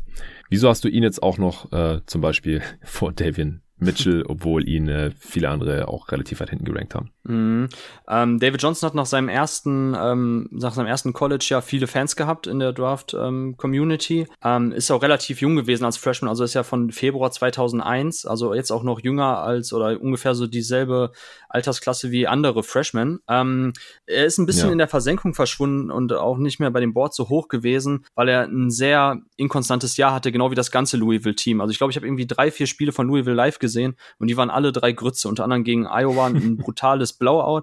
Ähm, und ja, ich weiß nicht, ich kann mir schon vorstellen, dass es ihm daran lag, weil eigentlich hat er Sachen gezeigt, die man nach der Freshman-Saison sehen wollte. Da war er so ein reiner, großer Passer, der quasi einen Aufbau geschmissen hat, ein bisschen Pick-and-Roll-Playmaking, ein bisschen zum Korb gezogen hat. Da war halt die Frage, was ist mit dem Wurf? Dieses Jahr hat er gezeigt, da hat er viel mehr Off-Ball gespielt, neben ähm, neben Karl Jones, ähm, quasi einen sehr dynamischen, kleineren Guard. Und äh, da gab es auch ein Spiel, wo er dann, glaube ich, aus sechs von elf Dreiern getroffen hat. Also er, er kann schon den Catch-and-Shoot-Dreier einnetzen. Ähm, und warum ich ihn jetzt höher habe, auch als ein Davion Mitchell oder so, sieht man vielleicht auch bei den Spielervergleichen, die ich mir jetzt aufgeschrieben habe, und zwar ähm, Bruce Brown und P J Dozier. Also er hat jetzt nicht die ganz die Länge von denen, mhm. aber es geht in die Richtung. Es ist nämlich, für mich ist David mhm. Johnson der Spieler, der wahrscheinlich von den Guards am ehesten in der N B A hochrutschen kann, aufgrund seiner Kraft, Power und seiner Länge. Ähm, ich könnte mir schon vorstellen, dass er tatsächlich eher in manchen Lineups so der Dreier-Vierer sein wird, und dafür hat er dann plötzlich ein unfassbar gutes ähm, Spielverständnis, Passing-Game, kann mit beiden Händen aus dem Dribbling passen, ähm, hat jetzt auch in den Scrimmage-Spielen in einer Partie zwar auch sechs Turnover, ein paar wilde Ballverluste auch, da überdreht er manchmal, aber auch richtig starke Bounce-Pässe mit der linken Hand in den Lauf, und ähm, ich glaube einfach, dass er ein sehr, sehr guter Komplementärspieler sein kann, gerade wenn der Dreier dann so fällt wie im letzten Jahr und auch halt ein bisschen Spacing liefert. Ähm, da, also da ist er für mich echt ein Sleeper-Pick und ein Dark Horse, wo ich sage, das kann auch echt ganz schnell mal so in Top fünfzehn Value in den nächsten Jahren gehen. Ähm, wie gesagt, man darf manche Spieler nicht so abschreiben, wenn halt das Sophomore-Jahr nicht ganz so stark war wie das Freshman-Jahr. Wenn sich dann anmelden, in eine richtige Rolle reinkommen in der N B A, und bei David Johnson glaube ich halt, dass die, die Richtung, in die die N B A sich aktuell spielerisch entwickelt, ihm zugutekommt, dadurch, dass er halt ein paar Positionen an auch hochsliden kann. Ja, aber von der Rolle her war jetzt sein zweites Jahr am College deutlich besser oder viel größer die Rolle als noch im Freshman-Jahr. Da hat er nur sechzehn Minuten pro Spiel gespielt. Da, genau, da kam er von, von der Bank. Ähm, Louisville hatte auch eine sehr gute Recruiting-Class vor zwei Jahren. Ähm, er war selber, glaube ich, auch irgendwie so achtzig rum ähm, in seinem Highschool-Jahrgang. neunundsiebzig. neunundsiebzig, okay. ja. Okay, okay, genau. Ich hab sie grad vor mir. Okay, neunundsiebzig. Ähm, wie gesagt, sie hatten viele andere gute Jungs, Samuel Williamson und so. Also Louisville hatte echt eine krasse Recruiting-Class, und ähm, da war er dann erstmal ein bisschen so Odd-Man-Out. Kam, kam auch erst spät. Ich glaube, erst während der A C C-Saison kam er dann auch richtig rein. Ähm, und ich glaube, daran lag es ein bisschen, dass er so relativ spät erst ähm, reingefunden hat. Und da hat man gesagt, oh, so ein junger Freshman, der schon so gut ist, irgendwie dreißiger Assist-Percentage gehabt, hat echt den Laden für Louisville geschmissen hinten raus. Ähm, und da waren vielleicht manche Leute enttäuscht von seiner Off-Ball-Rolle, dass er immer noch relativ wild und zu aggressiv, sowohl beim Passspiel als auch beim Drive ist. Ähm, ja, es ist, es, es wirkt alles manchmal immer noch bei ihm alles ein bisschen überdreht. Und mm. ich weiß nicht, also ich sehe da auch natürlich ein gewisses Maß an, ähm, an äh, Floor, der gefährlich ist, also sprich, dass er irgendwann auch raus sein könnte aus der N B A, dass er dann keine richtige Rolle findet. Aber wenn er einschlägt, so, dann kann es auch echt ziemlich gut werden. Okay, dann würde ich sagen, reicht das auch zu David Johnson, und wir kommen zu Davion Mitchell. Wir haben ihn vorhin schon angerissen, deswegen können wir es jetzt auch kürzer halten. Ist äh, mhm. auch ein Combo Guard, eher Secondary Ball Handler von Baylor, die ja N C A A Champ geworden sind. Er ist six one groß, äh, six four Wingspan, also auch eher kurz unterwegs, zweihundert Pfund, ist ganz ordentlich. Wie gesagt, er wird relativ hoch gerankt, und er hat jetzt auch ganz äh, schöne Statistiken in seinem dritten Jahr am College und das zweite bei Baylor, nachdem er von Auburn transferiert hatte. Und zwar hat er vierzehn Punkte pro Spiel gemacht, äh, fünfeinhalb Assists, knapp drei Rebounds, fast zwei Steals im Schnitt. Und Er hat halt jetzt in seinem letzten College-Jahr auf einmal die Dreier mit fast fünfundvierzig Prozent getroffen, bei acht Versuchen auf hundert Possessions, also ziemlich ordentliches Volumen. Aber er trifft seine Freiwürfe nicht mal zwanzig Prozent besser als die Dreier mit vierundsechzig Prozent und über seine drei College-Jahre mit sechsundsechzig Prozent. Und das ist halt eine Diskrepanz, die hast du vorhin angesprochen, so ab unter, was hast du gesagt, ab unter fünfundsiebzig Prozent wird es langsam komisch, ja, wenn jemand seine Dreier gut ja. trifft und dann die Freiwürfe so schlecht und er ist ja nochmal zehn Prozent drunter. Das äh, ist schon sehr, sehr seltsam. Und das andere große Ding, über das man auf jeden Fall stolpert, wenn man sich seine Daten anschaut, er wird jetzt im September schon dreiundzwanzig. Er ist Jahrgang achtundneunzig. Also genauso wie Trae Young, der jetzt auch im September dreiundzwanzig wird. Oder dann auch gleich als selber Jahrgang wie Jason Tatum zum Beispiel. Also wir haben ja letztes Jahr schon gesagt, bei Obi Toppin, hey, der ist genauso alt wie Jason Tatum, hm. mega alter Rookie, muss man aufpassen mit der Upside und so. Und jetzt haben wir hier Davion Mitchell, der wird in der Top zehn gerankt und der ist auch genauso alt wie diese ganzen Dudes.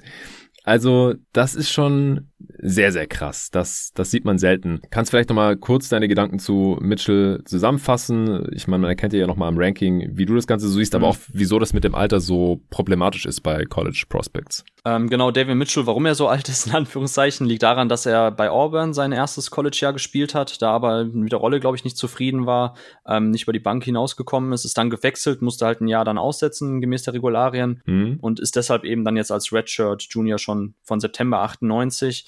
Ähm, du hast ja angesprochen und das ist einfach, also das darf man nicht unter unter unter ähm, Teppich kehren, dass einfach bei solchen ja. älteren Prospects das Leistungs, also der der aktuelle Leistungsstand ein anderer ist als äh, bei Jaden Springer. Ich habe es letztens getwittert, Jaden Springer ist mehr als vier Jahre jünger als Davion Mitchell. Das ist absurd, ja. überhaupt darüber nachzudenken, Davion Mitchell vor Springer zu ziehen. Also gerade mit dem Lottery-Pick. Wenn du einen Lottery-Pick schon verwendest für so einen Spielertypen, so dann nimm doch Springer, wo eine, wo eine ganz andere Upside noch vorhanden ist. Weil, ich weiß nicht, man lässt sich, glaube ich, von der aktuellen Dreier Quote blenden. Ich würde ihm den Punkt geben. Ich glaube nämlich auch, dass die Wahrheit irgendwo in der Mitte liegt. Die Freiwurfquote finde ich schon, ist schon merkwürdig, aber es gibt immer mal wieder ein paar Spieler ähm, in beide Richtungen. Also Sean Livingston war ja auch jemand, der immer eine gute Freiwurfquote hatte, aber dafür äh, eine schlechte Dreierquote. Ich glaube, Ricky Rubio auch. Also es kommt ja. schon mal vor, aber das ist, die weichen tatsächlich von der Norm ab. Normalerweise gibt es da schon ähm, Korrelation zwischen, zwischen ja. Freiwurfquote und Dreierquote, weil es ja beides hat halt mit, hängt mit Touch zusammen. Ähm, und bei, bei Mitchell würde ich schon sagen, dass es wahrscheinlich irgendwo in Richtung siebenunddreißig, achtunddreißig Prozent gehen kann bei der Dreierquote.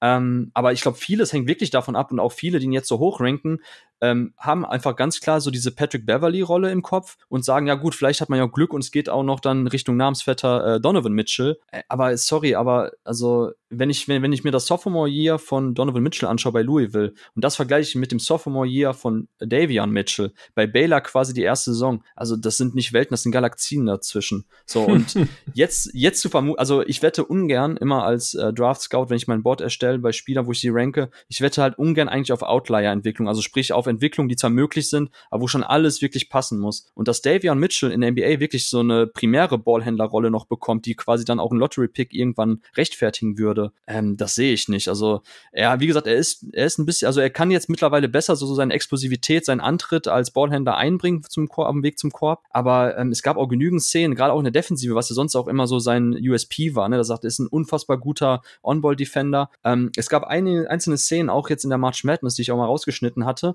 wo Davion Mitchell wirklich eine, eine eins A On-Ball-Defense gespielt hat. Perfekt die Schritte des, des Ballhändlers gespiegelt, astreine Fußarbeit, super kräftig auch im Oberkörperbereich, hat er die Bumps aufgenommen und am Ende des Tages hat dann trotzdem den Angreifer, ich weiß leider nicht mehr, wer es war, über ihn gefinisht, weil er ihn einfach mit bis in die Zone genommen hat und da kann Davion Mitchell am Ende des Tages das nicht mehr contesten. Also diese Switchability, die, ähm, die in dem Baylor-Defensivsystem ein bisschen gegeben war, ähm, auf College-Niveau, die wird in der N B A nicht mehr so sein. Also kleine Guards, egal wie gut die sind, haben einfach auch da irgendwo eine begrenzte, eine begrenzte Einflussmöglichkeit, ähm, was die Defensive betrifft. Und Jrue Holiday ist ja auch nur so gut, weil er auch eine gewisse Länge mitbringt. So, und Davion Mitchell, also ich sehe einfach seinen defensiven Einfluss in der N B A wesentlich geringer an, als es noch am College war und vieles das, ich glaube, viele Leute, die ihn auch so hoch ranken und im Endeffekt machen ja auch Vicini und Givony, spiegeln ja auch nur das wieder, was sie auch irgendwie aus ihren Kreisen, aus N B A-Kreisen mitkriegen und ich glaube, da hat er einfach wirklich jetzt Glück, Davion Mitchell, dass er so eine sehr, sehr gute Saison gespielt hat, ähm, aber ich glaube, vieles davon wird er nicht auf N B A-Niveau ähm, reproduzieren können. Also Vicinis Top hundert ist, glaube ich, schon sein eigenes Ranking und da hat ihn auch auf sieben. Okay, okay, bei ihm nicht, aber zumindest und, bei allen äh, Mock-Drafts. Ken O'Connor auch auf seinem Big Board, also schon krass, also er den auf acht. Hm, ja gut, das kann ich mir dann auch nicht erklären.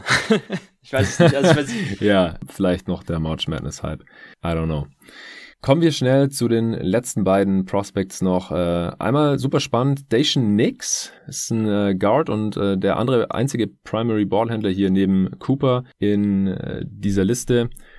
Der hat äh, nicht am College gespielt, ist äh, der einzige Spieler heute, den wir hier besprechen, der nicht am College gespielt hat. Also auch krass, gar kein einziger International, also Europäer oder so, bei den Guards dabei dieses Jahr. Ähm, der hat für die G D Ignite gezockt, also mit Jalen Green, Jonathan Kuminga, Isaiah Todd zusammen. Von dem habe ich tatsächlich auch schon ein, zwei Spiele, glaube ich, habe ich mit David geschaut, als der hier war im Februar. Und da habe ich David auch so gefragt, so, ja, ist der echt ein N B A-Prospect? Und David so, ah, ja, weiß nicht. Also er wird jetzt auch relativ weit hinten gerankt, so, oder gemockt. siebenunddreißig beim E S P N-Mock. Uh, Vicini hat ihn in seiner Top hundert auf achtundfünfzig und O'Connor auf dem Big Board auf sechsundvierzig. Er ist uh, sechs vier groß, sechs sieben Wingspan, zweihundertfünfundzwanzig Pfund schwer. Das ist der schwerste Spieler von allen hier. Also er ist so, er ist sehr, sehr kräftig. Auf jeden Fall fällt gleich auf und hat auch noch so ein Afro. Also er ist so ein, ein Spieler, der auf jeden Fall gleich ins Auge springt. Mhm. Er ist noch ziemlich jung. Er wird erst im Februar zwanzig Jahre alt. Wieso ähm, siehst du ihn als Primary Ballhändler? Frage ich mich, ohne jetzt viel von seinem mhm. Game mitgenommen zu haben. Ehrlich gesagt, wir haben die Spiele auch nicht komplett geschaut, wenn wir so nebenher laufen lassen. Und wenn, habe ich mich eher so auf Green und Kuminga konzentriert. Beziehungsweise Kuminga hat er gar nicht mehr gezockt zu dem Zeitpunkt, war nur noch Green. Mhm. Äh, egal, weil er ist ja, hat er auch schon eher so Combo Guard Maße mit seinen sechs vier und sechs sieben Wingspan. Nix. Ja, genau. Äh, ein Maß, den, den du nicht genannt hast, der krasseste ist eigentlich sein äh, Körperfettanteil. Hast du das zufällig gelesen mal? Nee, habe ich nicht, aber wahrscheinlich relativ hoch, oder? Ja, zwölf Prozent. Uh, ja, das ist schon sehr viel für einen Profisportler.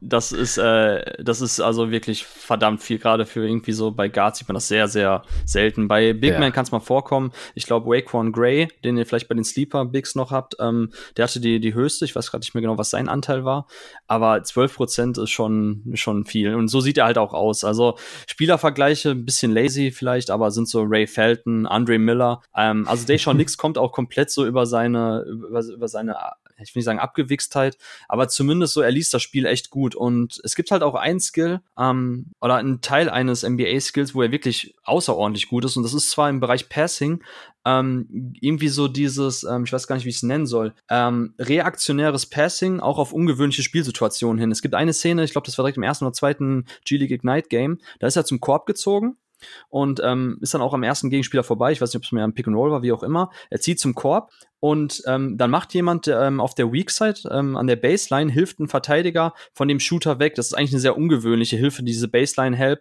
weil eigentlich war in der Mitte noch jemand anders. So, die hätte er gar nicht machen müssen. So, aber Daishen Nix hat darauf reagiert. Und das ist ja eine Situation, die man sonst eigentlich nie sieht als Ballhändler, weil es halt eine sehr ungewöhnliche Rotation, eine falsche Rotation auch irgendwo war. Ähm, und er hat dann quasi in der Luft noch seinen Körper adjustiert und hat dann noch mit der Hand so einen Wraparound-Pass ähm, in die Corner gemacht zu dem Spieler, der plötzlich unerwartet frei war. So, und das ist etwas, ähm, das, also gerade auch Jahrgang zweitausendzwei, also wer so jung ist und diese Spielintelligenz hat und einfach auch so ein reaktionärer Passer ist und eine Defensive liest und sich daran anpasst, ähm, das machen nicht viele. Viele gehen irgendwie, ziehen zum Korb so und haben dann schon quasi Plan A und B im Kopf so und reagieren dann darauf. Aber auch auf so mhm. ungewöhnliche Momente zu reagieren. Also ich, ist jetzt ein langer Monolog jetzt, äh, aber das ist halt der Grund, warum ich Daishen Nix noch reinnehme. Er hat halt so diese Flashes gehabt, die wirklich außergewöhnlich sind als äh, Passspieler. Ich habe ihn auch als Primary beschrieben oder Primary Ballhändler, weil ich nicht sehe, dass er, also sein Shooting ist sehr wackelig, also da möchte ich auch nicht unbedingt drauf wetten, dass da viel kommt. Ähm, ich sehe ihn da tatsächlich, glaube ich, als Rolle, dass er wirklich von der Bank kommt und vielleicht das, was Kendall Marshall im Idealfall gewesen wäre, könnte Daishen Nix bringen. Also jemand, der wirklich nur durch Spielintelligenz, durch ein bisschen so, ähm, ja, kluges, temporäres Aufposten im Angriff, aber auch Pick-and-Roll-Passing kann er machen. Ähm, und gerade wenn er natürlich an seinem Körper noch arbeitet, also man könnte natürlich auch argumentieren, dass zwölf Prozent Körperfettanteil halt auch noch viel ähm, potenzielle Upside beherbergt. Ja, also Nix ist ein Spieler, wo ich in der zweiten Runde schon irgendwie mal einen Flyer drauf äh, werfen würde. Also wie gesagt, er hat einzelne, einzelne Skills, die wirklich nicht, ähm, nicht jeden Tag zu sehen sind bei Prospects. Ja, ich hau noch kurz seine Stats raus. Er hat in der mhm. G-League-Bubble, in der Gubble, in den fünfzehn Spielen, von denen er zwei gestartet ist und siebenundzwanzig Minuten pro Spiel gespielt hat, neun Punkte knapp aufgelegt pro Spiel, fünf Rebounds und fünf Assists ungefähr. War dabei jetzt nicht besonders effizient, also unter vierzig Prozent aus dem Feld, nur sechs seiner vierunddreißig Dreier getroffen, das sind achtzehn Prozent, zwanzig von achtundzwanzig Freiwürfen sind einundsiebzig Prozent. Aber davon nochmal darauf hinweisen, dass in der G-League halt auch gestandene Männer spielen. Das ist schon nochmal ein anderes Niveau als jetzt am College. Das sind ja alles ähm, Borderline- und Ex-N B A-Spieler eigentlich. Und dann halt diese paar äh, Talente da von der G-League Ignite. Ja, also ich glaube, äh, hier sind wir jetzt dann endgültig bei den äh, Borderline-Draftees angekommen, mhm. Borderline-N B A-Spielern vielleicht auch, wo halt noch das eine oder andere passieren muss, dass die gedraftet werden oder dann halt auch von einem N B A-Team vielleicht noch nachverpflichtet werden. Einen allerletzten haben wir noch, Jason Preston. Bei Vicini musste ich da ziemlich weit runter scrollen, der hat ihn an siebenundsiebzig gerankt in seiner Top hundert und O'Connor hat ihn immerhin noch an neununddreißig. Ah. Von äh, Ohio, ist auch einer der älteren Spieler hier in dieser Draft, der wird im August zweiundzwanzig Jahre alt, äh, sechs vier groß, sechs neun, Wingspan, hundertachtzig Pfund, schwer. Wieso hast du Jason Preston hier noch mit reingenommen? Ähm, ja, auch wenn wir uns jetzt wirklich schon am äußersten Maximum der Sendezeit bewegen, äh, die Story zu Jason Preston muss ich neu erzählen, für die, die's, äh, die die nicht kennen. Ähm, Jason Preston war eigentlich schon auf dem Weg, ein normaler Student zu sein, also hat sie sich schon irgendwie für Sportjournalismus oder so eingeschrieben. Ich weiß auch nicht mehr, auf welchem College das war. Und da hat er irgendwie bei seinem letzten A A U-Turnier, wo er noch mitgemacht hat, und er war auch da damals ein ganz kleiner, schmächtiger Guard. Da ist aber irgendjemandem wohl aufgefallen, ich krieg die ganze Story leider nicht mehr ganz zusammen, ähm, aber mit seinem letzten A A U-Tape hat er dann auch irgendwie selber noch ein Mixtape zusammengeschnitten, hat das nochmal rausgeschickt und hat, ist dadurch dann erstmal jetzt den Weg selber noch als Spieler an College gegangen und hat dann eine unfassbar spielerische Entwicklung hingelegt. Also man kann ihn ein bisschen vergleichen, er hatte den, ähm, den Spitznamen auch mit Major LaMelo Ball, also sieht erstmal auch aus wie, ein, wie, wie der lang verschollene vierte Bruder von den ja. Balls. Äh, Stimmt. Hat, hat, hat auch so, so, so einen blonden Locken-Afro, ist auch so light-skinned und, ähm, und auch das Spielgefühl, das äh, Passspiel und alles, so der, der Flair dabei, das kommt LaMelo Ball schon ziemlich nah. Ähm, Jason Preston hat auch dann Schlagzeilen gemacht, wie, aufgrund seiner besonderen Geschichte, das überhaupt noch, ähm, wie gesagt, eigentlich war er schon gar nicht mehr als College-Basketballer ähm, vorgesehen, ähm, hat es ja trotzdem noch in die March Madness jetzt auch geschafft mit seinem Team mit Ohio und hat da auch noch in der ersten Runde Virginia, wo auch unter anderem Trey Murphy spielt, Sam Hauser, also mehrere Draft-Prospects, hat er halt ausgeschaltet und war dann halt auch so ein March Madness-Darling. Äh, und ähm, ja, er bringt halt eine gute Körpergröße mit, also sechs vier als Playmaker. Ist halt, ähm, ist halt schon mal was wert und dazu halt noch eine gute Wingspan. Der Wurf ist halt ein bisschen shaky, auch da im LaMelo-Ball-Vergleich. Er nimmt halt gerne seine Pull-Up-Dreier. Äh, die Streuung ist auch da ähnlich wie bei LaMelo in Australien ziemlich breit gefächert. Aber was er so im, im, im Pick-and-Roll veranstalten kann, so wie er Passwege bespielen kann, wie er auch seine Mitspieler freipassen kann, das ist schon was sehr Besonderes. Ich habe auch dann hinter primärem Ballhändler als Rollenbeschreibung habe ich ja noch so Connector hingeschrieben. Das ist so ein Begriff, der in den letzten Jahren ein bisschen an Popularität hinzugewinnt in den Fachkreisen. Mhm. Äh, damit sind einfach Spieler gemacht, wie, wie auch äh, Lonzo Ball, wie ein Tyrese Halliburton, die nicht unbedingt jetzt so die primäre Scoring-Option sind als Ballhändler, aber dafür vieles mitbringen, um einfach quasi in verschiedenen Lineups zu funktionieren und ähm, das, das ganze Spiel, irgendwie den ganzen Spielfluss aufrechtzuerhalten durch Passing, durch Shooting oder halt auch durch, ähm, durch ähm, reaktionäres Playmaking, wenn sich die Situation halt ergibt. Und da könnte auch Jason Preston tatsächlich ähm, eine Rolle finden, war auch jetzt bei den Scrimmage-Games bei der Combine ganz gut und ähm, ja, ich würde mich nicht wundern, also ich sag mal so von Anfang zweite Runde bis undrafted, Summer League, ist halt alles bei ihm möglich und ich, also macht super Spaß zum, zum Zuschauen, also gerne an alle Zuhörer den Tipp mal Jason Preston bei YouTube eingeben, sich Highlight-Tapes anschauen, das ist schon cool. Ja, auf jeden Fall eine echt coole Story von Jason Preston, also so kurz vorm Walk-On eigentlich noch und jetzt zum vielleicht N B A-Draftee. Er hat ja auch ziemlich geile Stats eigentlich rausgehauen in seinen zwanzig Spielen für Ohio jetzt in seiner dritten Saison, sechzehn Punkte über sieben Rebounds und sieben Assists im Schnitt, so ganz rund, anderthalb Steals. War dabei auch ziemlich effizient. Dreier jetzt über die drei Saisons zu sechsunddreißig Prozent getroffen. Volumen jetzt im, im letzten Jahr ja, sechs Komma sechs Dreier auf hundert Possessions. Ist schon ganz ordentlich. Also ich kann auf jeden Fall nachvollziehen, wieso er ein interessantes Prospect ist. Und dann äh, sind wir mal gespannt, wo die ganzen Dudes hier, die zwölf Guards, die wir heute hier besprochen haben, dann nächste Woche Donnerstag so landen werden in der Draft oder ob die überhaupt alle gedraftet werden.